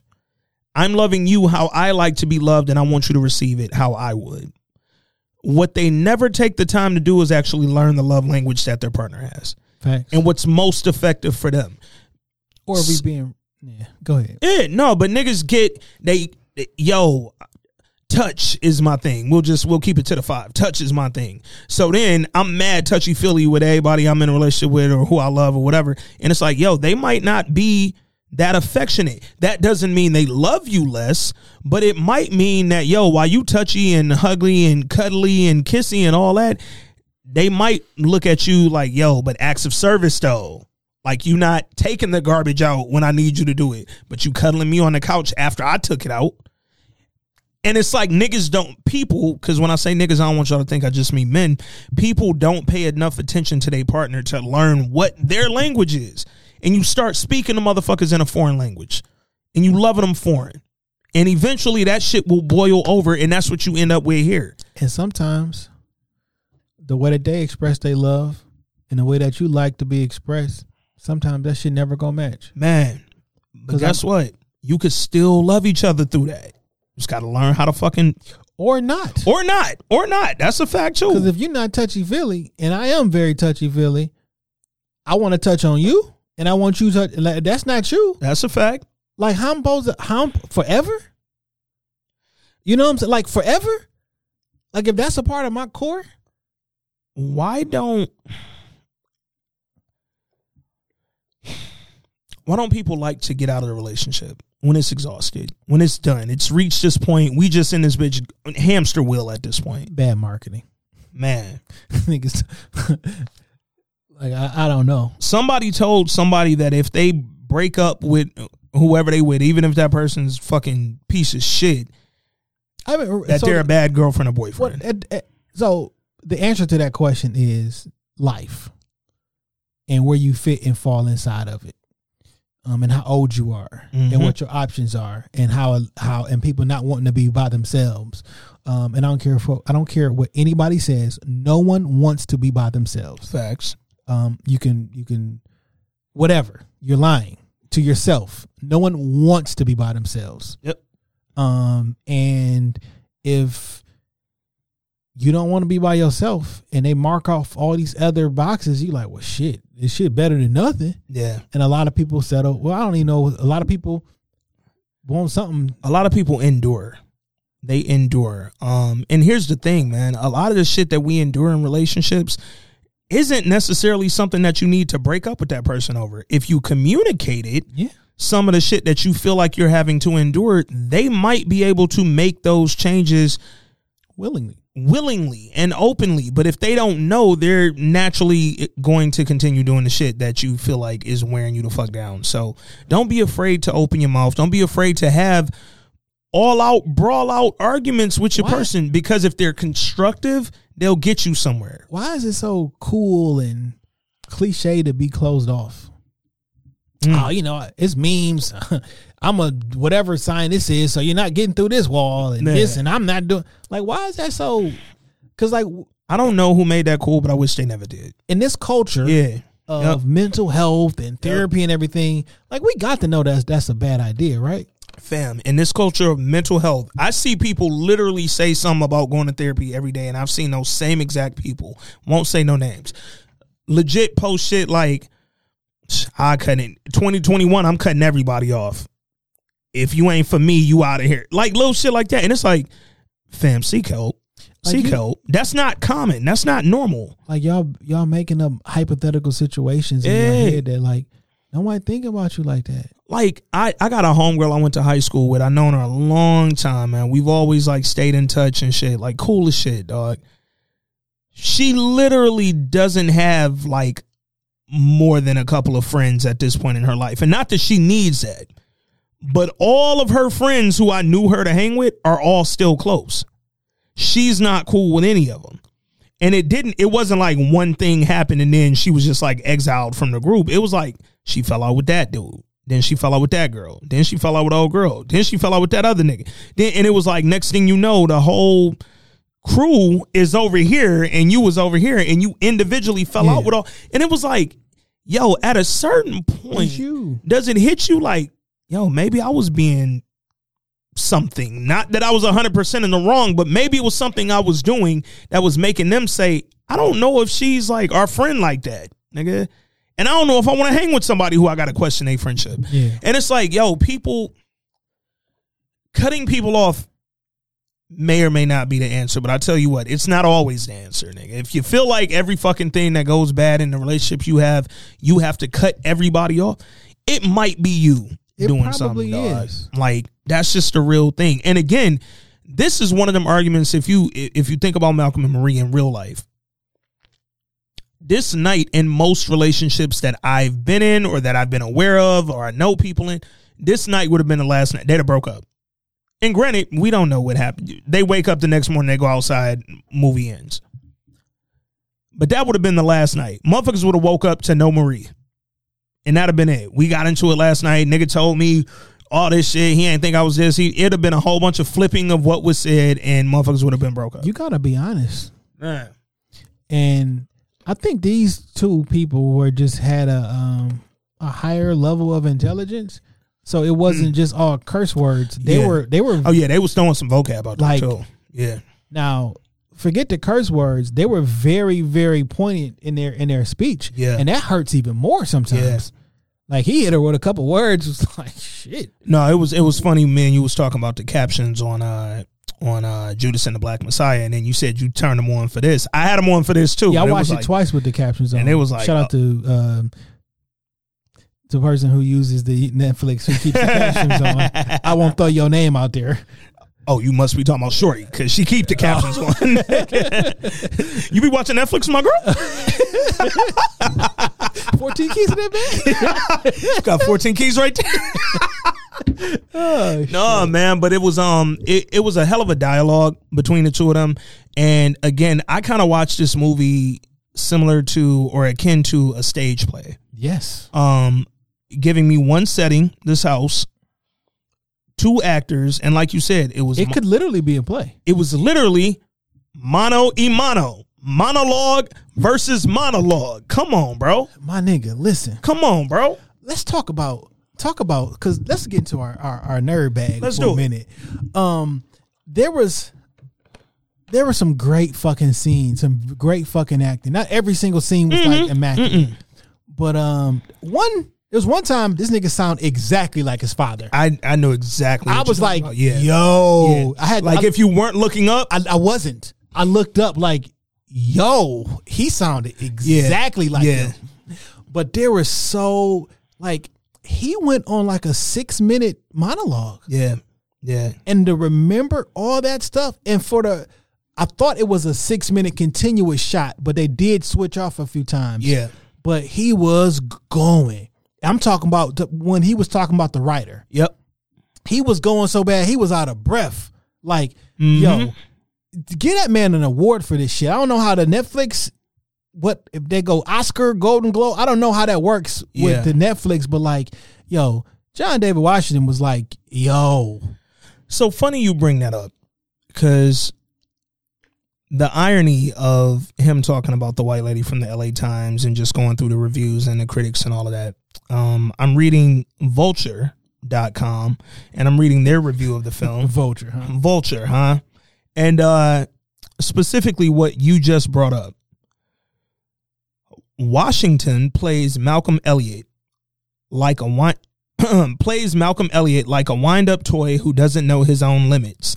At the end of his laborious monologues about the nature of filmmaking and being a black director, he's often left spent, breathing heavily as if he had just run a marathon.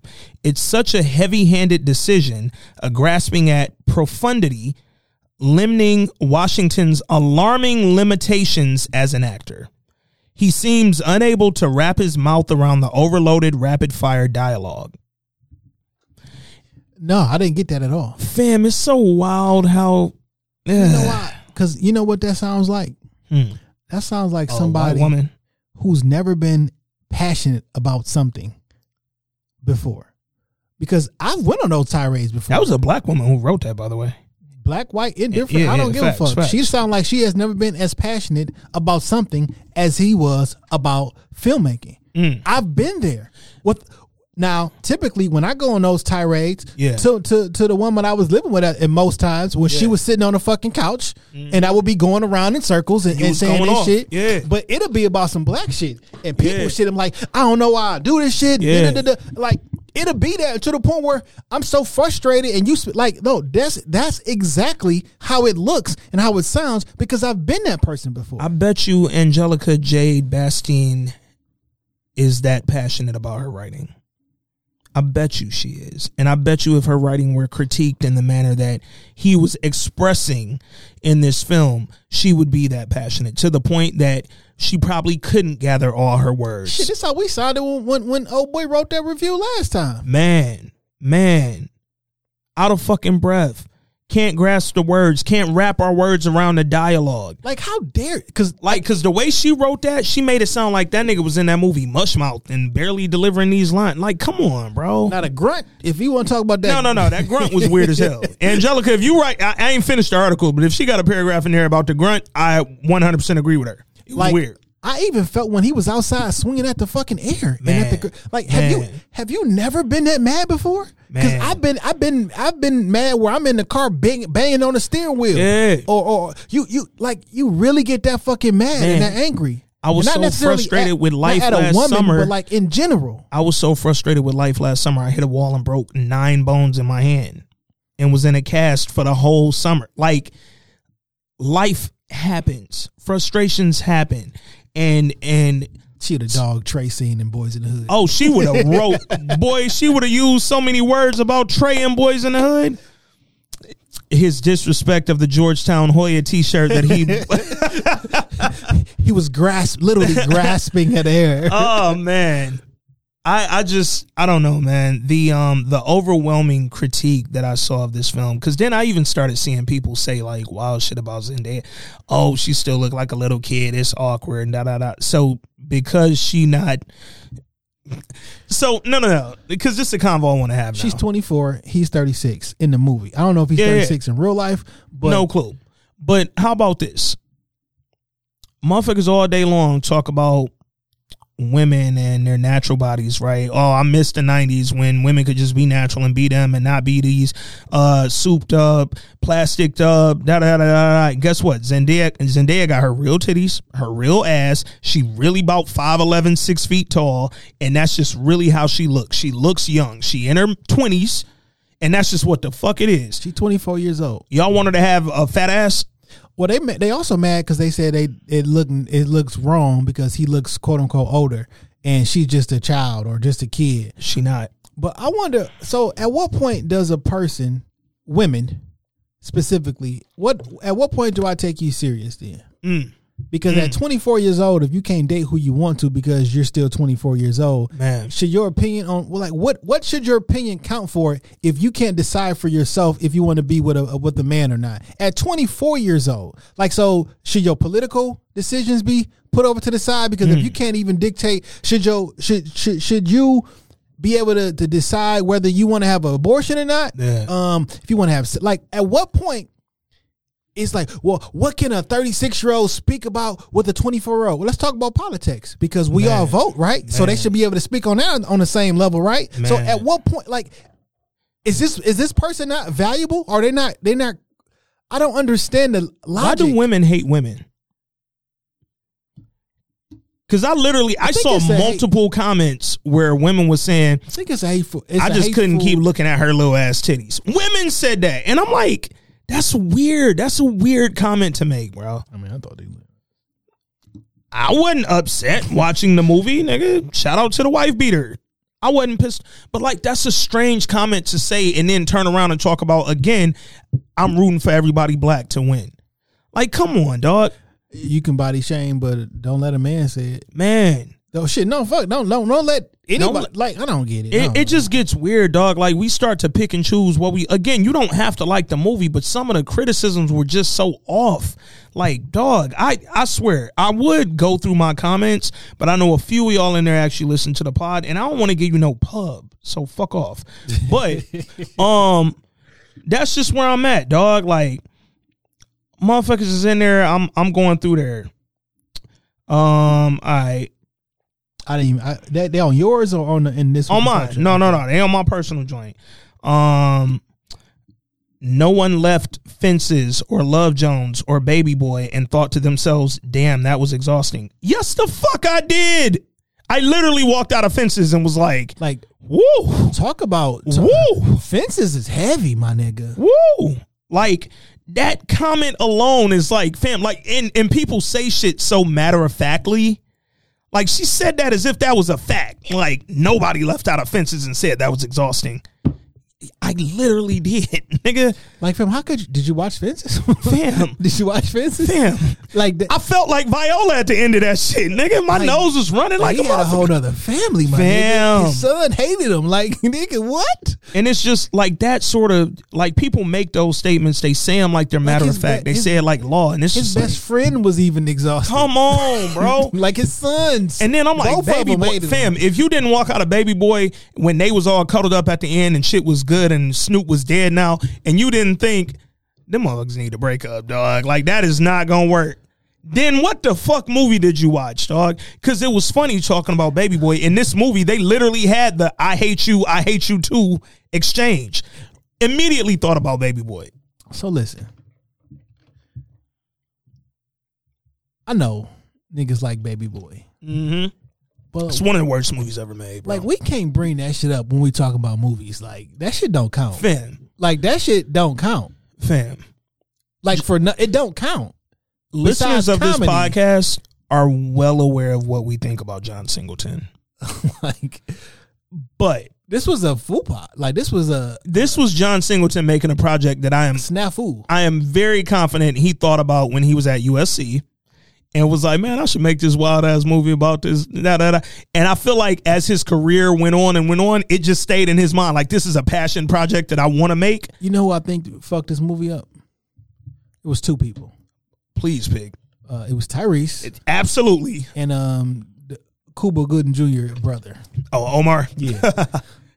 Like, Yo, Omar was funny as shit.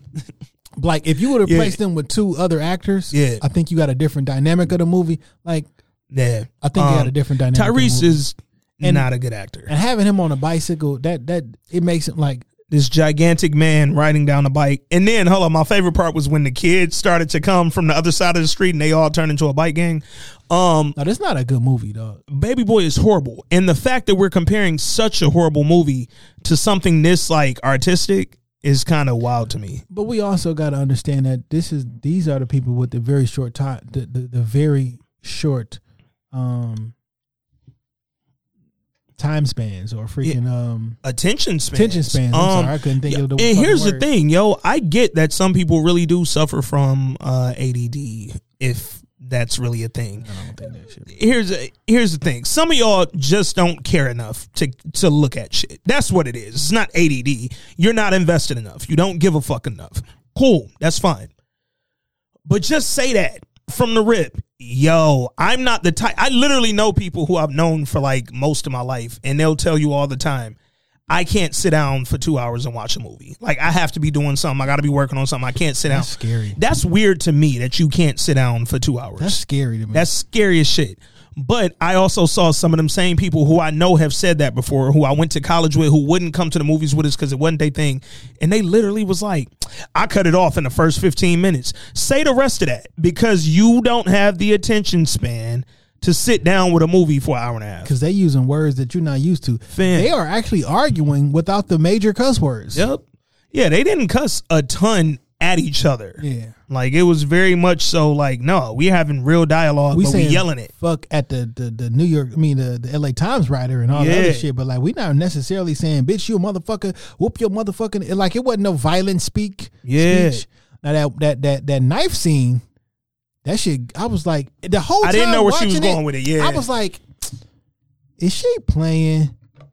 Because I was like, yo, this is a spin I wasn't necessarily waiting for. Like I didn't expect her to still be on drugs and all this shit. Yeah. Then she was like, nah, that's authenticity. Oh, let's talk about that part. Well, the, the the part that oh shit that led to that part Yeah. was I got authenticity and, and, shit like that. When we hear people talk about how they thought the movie was, Yep. how we just talked about and what they use, do y'all know why y'all like movies or Man. No, they don't. They like movies when motherfuckers tell you you're supposed to like a movie. I felt this was some Inception shit, right?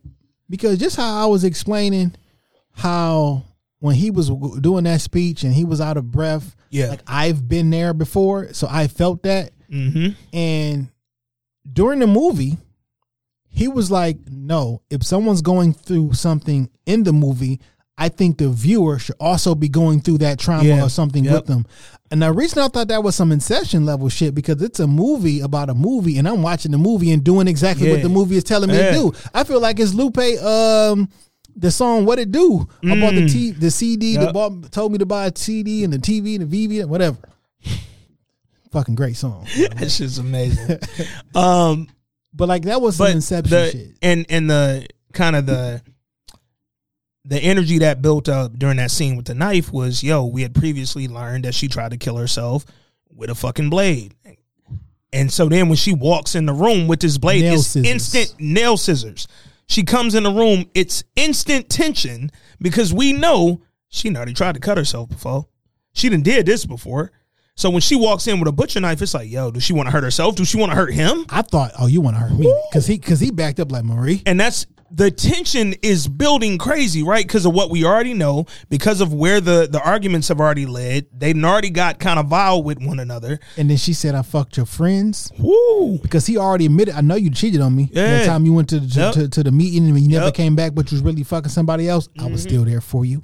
Um, oh, I'm thinking like, Oh, it's going there. I'm like, yo, And then she gets to the end of that and she puts her fucking knife down. She says, "Not that's authenticity. That's what authenticity gets you. That's what it get. And she was letting him know, bitch, I deserve that part. And he came back with the bar of all bars. Why didn't you do that shit in the fucking uh In the audition, nigga. Because that's the kind of acting I would need, not that bullshit that you got because you thought you should get it anyway. Yeah. No, I need you to pull from the real shit you just pulled from to come give me that speech you just gave.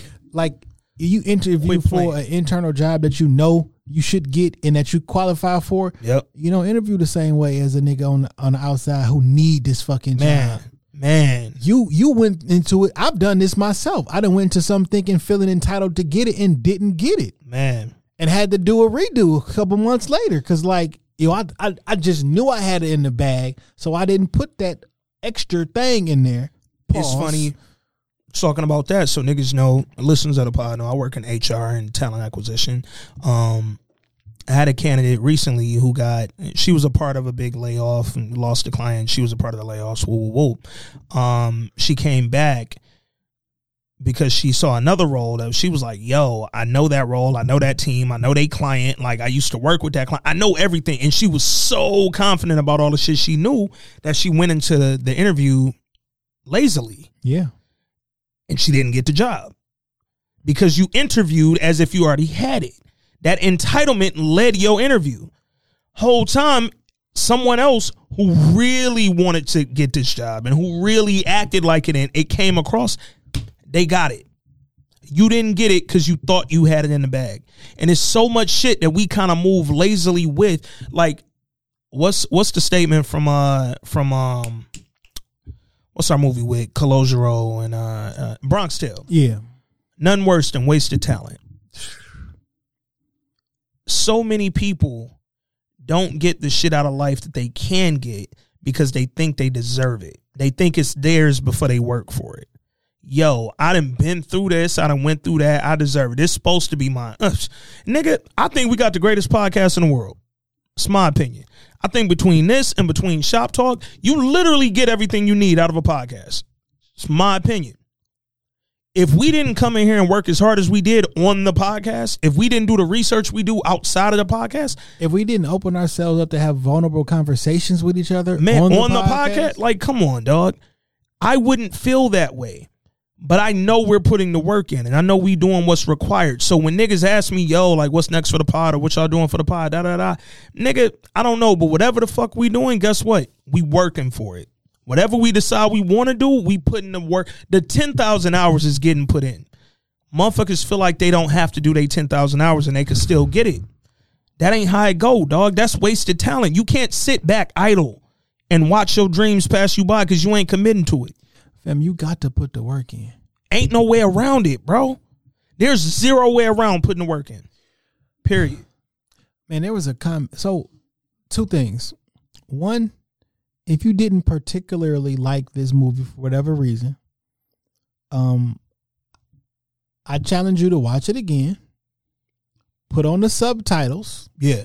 and read it, and don't go into it from the emotional state, seeing yourself in a relationship with someone else. Yeah. But there were a lot of different themes that were uncovered, and Yeah. it kind of taught you how to argue and how not to argue Mm. because there was a scene where um, Malcolm was explaining how this wasn't about you and the whole nine yards and how you he made a he made a reference to killing um for her trying to kill herself or slit her wrist Yeah. with um a nail some nail scissors and then later on she said like i'm not the type of asshole that'll bring up nail scissors in a casual conversation just to hurt you Yeah. because that makes me not it makes me regretful that I I shared, shared so that. much Yep. for you. Yep. That's like That was a bar, by the way. Like so while you watching this and you think it's toxic and everything, you need to take some things away because even though you upset and you angry, and you don't use something like that as a weapon. Because guess what, man? Real life. I know a lot of people who have shared shit that later on during an argument, it got thrown back in their face. Most of those people are men. I know a lot of dudes who have shared some real vulnerable shit with their lady, and then when the argument comes up, they lady start blasting them.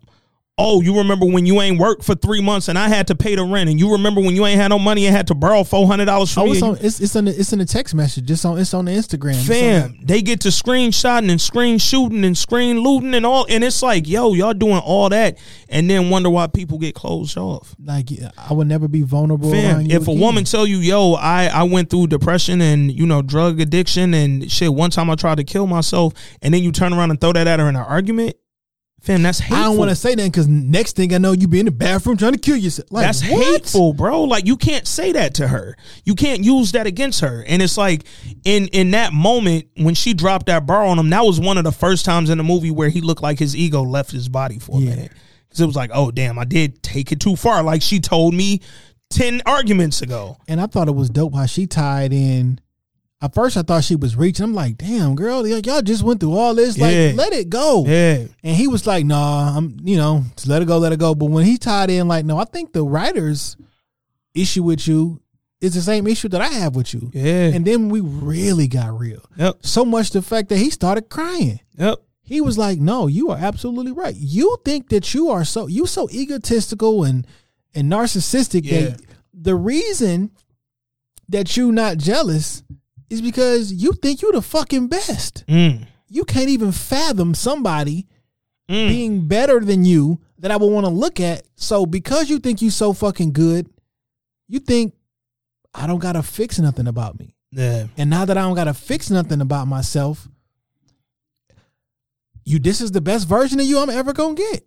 And I the reason I thought this was so poignant is because a lot of people think very highly of themselves because how they look like on paper. Mm. And because you think you are great on paper, you don't think that there's anything wrong with you and everything that you do is correct and there must be something wrong with everybody else. Or maybe you have a little a, a, a, tash of narcissism in Yeah. there and it's not everybody else. one thing that this movie also showed me because narcissism was all over this motherfucker um but so was masochism.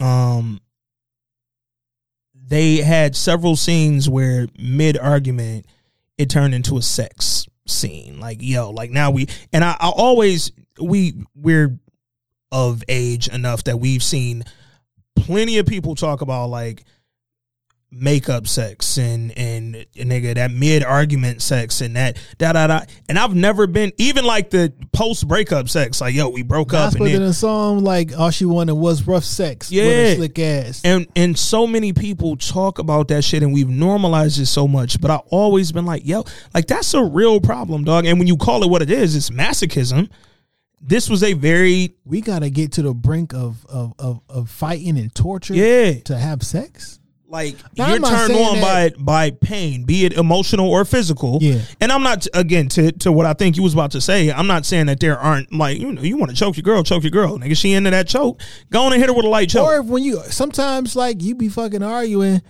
and like I don't I really don't want to argue. We just came back with someone Yeah. you looking good as hell. yeah, And like and I would like to shut you the fuck up and get back to you looking good as hell. yeah, so like, you know, sometimes it happens, but Yeah. like that can't be yeah. what we need to do. Yeah, and I can't like because he said it in one of them scenes where um he was like he was like you not turned on right now and she was joking but she was like no but i'm like in the moment of course she knew what it was and he knew what it was and the reason he knew what it was because we didn't been here before we know what this moment is That nigga said you love being eviscerated. Woo. You are intolerable. man uh yeah. I, I really enjoyed this movie bro. I thought it was it was good. I thought it was um insightful. And again it did what you and i like for movies and shows to do. It gives us conversation man. I'm not maybe because we pot about this shit and we have to derive you know hours of of conversation and topics out of these things but i'm no longer at the point where i watch this shit and i leave it surface. And it's like yo. Because the the the to to his Malcolm's point, fam, you know how much time went into this shit? Man. It wasn't never meant to be sir. Like Man. if the, the the writer and director and all that of little things, right? The little Yep. things. Yep. If you just thought that shit was a cop movie, we found the killer and the movie's over, he failed. yeah Like he legitimately failed at his job. Yeah. And that's like I know me and you watch shows for you know certain context and for certain conversations. Um, so I'd never just outright say like, "Yo, we're more sophisticated viewers of no shit." No, that's not. I don't. I don't never want to put nobody down, but it do be certain shit where I'm surprised at people's responses. Like, that's what you got from that. Like I thought you was a little bit more cerebral than that. Yeah, like you you left that and all you took was that nugget. That's a perfect. He was like, "What you mean mediocre?" Man, And when she was like, "Cause that's really what pissed him off." yeah. I told you the truth. Yep. Mediocre. Yep. Mediocre. No, let me tell you how fucking detailed I am. Yeah. Let me, let me explain to you. me give you these how, bars. How fucking dope I am. Yep. Yo, that that walk you like. That's really That's what from over here. that shit sparked because Yeah. you you insulted my art. And Man. to her point, you care more about that shit than you care about me. Yeah. And that's the only thing. and again, man, I I look at the the critical responses from both you know professional critics and internets to the little things to Malcolm and Marie, and I see these people talking so poorly and so negatively about the shit openly, and I start to think, man, like. Yo, this is exactly how we lose these sort of projects. They don't develop. It's the same conversation niggas have about, yo, y'all so quick to blast a black business online and go off and stop supporting them, but you still go back to Target, you still go back to Walmart, you still go back to Kroger, even though they may have fucked up at some point in the past. But when you do that to one of these smaller black businesses, they might not recover from that critique. I seen y'all niggas tagging a better business bureau in some black businesses over the weekend. Man, seen y'all tagging the health department. I ain't never Mm. seen y'all do white businesses like y'all do some of the black businesses. And I seen this shit firsthand. The first time you hear something negative about a certain business, we believe that shit no matter what. Another type of business, we giving them the benefit of the doubt. Don't support black business because that shit sound like charity. Niggas shop. Man, man. Don't it is it support sound like it's a temporary thing, right? Yo, Hey. support my my my my youth football league or some shit. No, you're not supporting black Yeah. businesses. You're shopping. You're doing you you're conducting commerce with a business who happens to have an owner who is black. Word to Shorty, black business is not charity. It's not. Super bars. And um, you know, with but see, that's the thing. We'll limit ourselves to thinking black business is uh, a online store or a, a mom and pop shop or some shit like that. Fam, no, black business is a movie starring black actors. That's a black business. That's that's black written professionals. written by black uh, writers and, Man. and and the scene um the scene dressing um done by black people Man. or the wardrobe by like so once you start getting to like filmmaking and things Man. of that nature you find out like yo ev- listen in that movie that we saw every single well both of them but every single thing Mm-hmm. in there is placed purposefully Mm-hmm. there is there is nothing that is in the scene any scene Unnecessarily. that is not supposed to be there. Yep. Now they talk, I'm talking about rule of thirds, golden ratios. Mm-hmm. Um, I don't even I don't know know if y'all ever recognize this. There's a certain way that you film talking and dialogues on television where they you you you they're both they was always on opposite sides of the Yeah. screen. Even if they're not really on opposite sides of the screen, Yeah. they're always on opposite sides of the screen, uh, on the left and the right. Sometimes you don't even realize it. They're they're they're framing them from the other side of their body, but it's from the. It's always on. There, there's so much intentionality that goes into a movie, and everybody not white. yeah. So when you support black business and, and things of that nature, you know what I thought was good at the beginning of this movie? The credits was at the Hmm. At the beginning, yeah. which I think that's Yeah. where credits should go That was very unique. because they don't never get that credit. Nobody watched get up and through the away. end. We're leaving. The only time niggas don't get up and leave is a Marvel, Marvel film when we know something's coming mid credits. yeah, I, I I did notice that. That was a good call out. Um so you've seen Super Bowls yesterday. You've seen a football team. You've seen a football team sideline. It's over a hundred people on that sideline at any, any given time. Sure, the majority are players, but there are coaches, There are assistant coaches. There are position coaches. There are assistant position coaches. There are ball boys. There are cameramen. There are Talent scouts. talent scout. There's literally a million people who you may not know, who you might never hear their name ever, that are all a part of putting that team on the field. Films are no different. So when you have a film that stars someone black, I'm not saying you have to love it, but I'm also not saying that you have to go blast it publicly. Do not eviscerate it. don't eviscerate it and don't encourage others not to watch it. I literally saw people for both of these films we talking about say, "Don't waste your time on that Don't movie." add your hashtags because, like, if if if I'm Warner Brothers and I want to see um the the response to the movies, I'm gonna click on this hashtag and then I'm gonna see all this negative shit from black folks. Like, oh shit, They ain't we like not, that. We ain't, we not gonna cast insert person here. Fam, I said it Now, about. if you ain't like it, you don't like it. never gonna tell you what to like, but I am gonna tell you to open your mind up to why you really don't like it. Um, Could bec- not be for you. it, and if it ain't for you, it ain't for you. But just because something's not for you doesn't mean that you need to go out and say loudly, "Yo, this the worst movie I've ever seen. This the worst movie. We don't need to see shit like this on film." Da da da da. da. Whoa, And you know what's so funny? Because sometimes I hear shit. Um, we can hear and we'll trash a fucking movie. mm-hmm. Remember that shit we just we, we watched, which I, what I what literally I said was the worst movie I've ever said saw in my life. Uh, Good Hair. yeah, yeah. Um, and I said that the worst movie I'd ever seen was um, Antebellum. Like it couldn't get no blacker than the cast that was in Good Hair. Facts. What- that was it as black as it get. Yeah, that was it. Or bad hair. Bad hair. Bad hair. Like it can't get no Yeah. like so we not about to cape for no movie just because it got somebody Yeah. black in it. Yeah. that shit was the worst shit I ever seen in my fucking life. But at no point during any of our pods, whether we watching Bad Hair, Antebellum, or season three of The Chi, at no point during any of those did we say, don't watch this. We're actually telling y'all to watch it and let y'all know what, what y'all think. Let us know what y'all think. Are we wrong? Should we rewatch the same way I'm telling you, yo, maybe give it another chance, but take this cap off? The same way we encourage people to rewatch season six of Power and not anticipate it to be like season two of power. I get it. You on Twitter, you getting your jokes off. Yo, they Yeah. arguing. If I wanted, Yeah. this is like I get but it. that's that impacts shit. And here's the thing: we at the point where we have to realize that when it comes to business, especially social media, is powerful.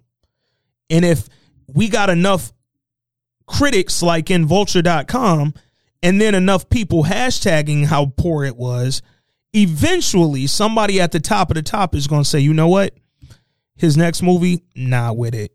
His next movie, he gonna come in asking us to greenlight it, and I'm gonna read some of these critiques. Yo, they said in um the little things, Clint Eastwood was gonna be the lead initially. Yeah, I saw that. Man, I could kind of see that. I that was a Clint Eastwood type of role that Denzel Yeah. played, one hundred percent. But I also feel like Clint Eastwood has played that role like ninety Yeah. times.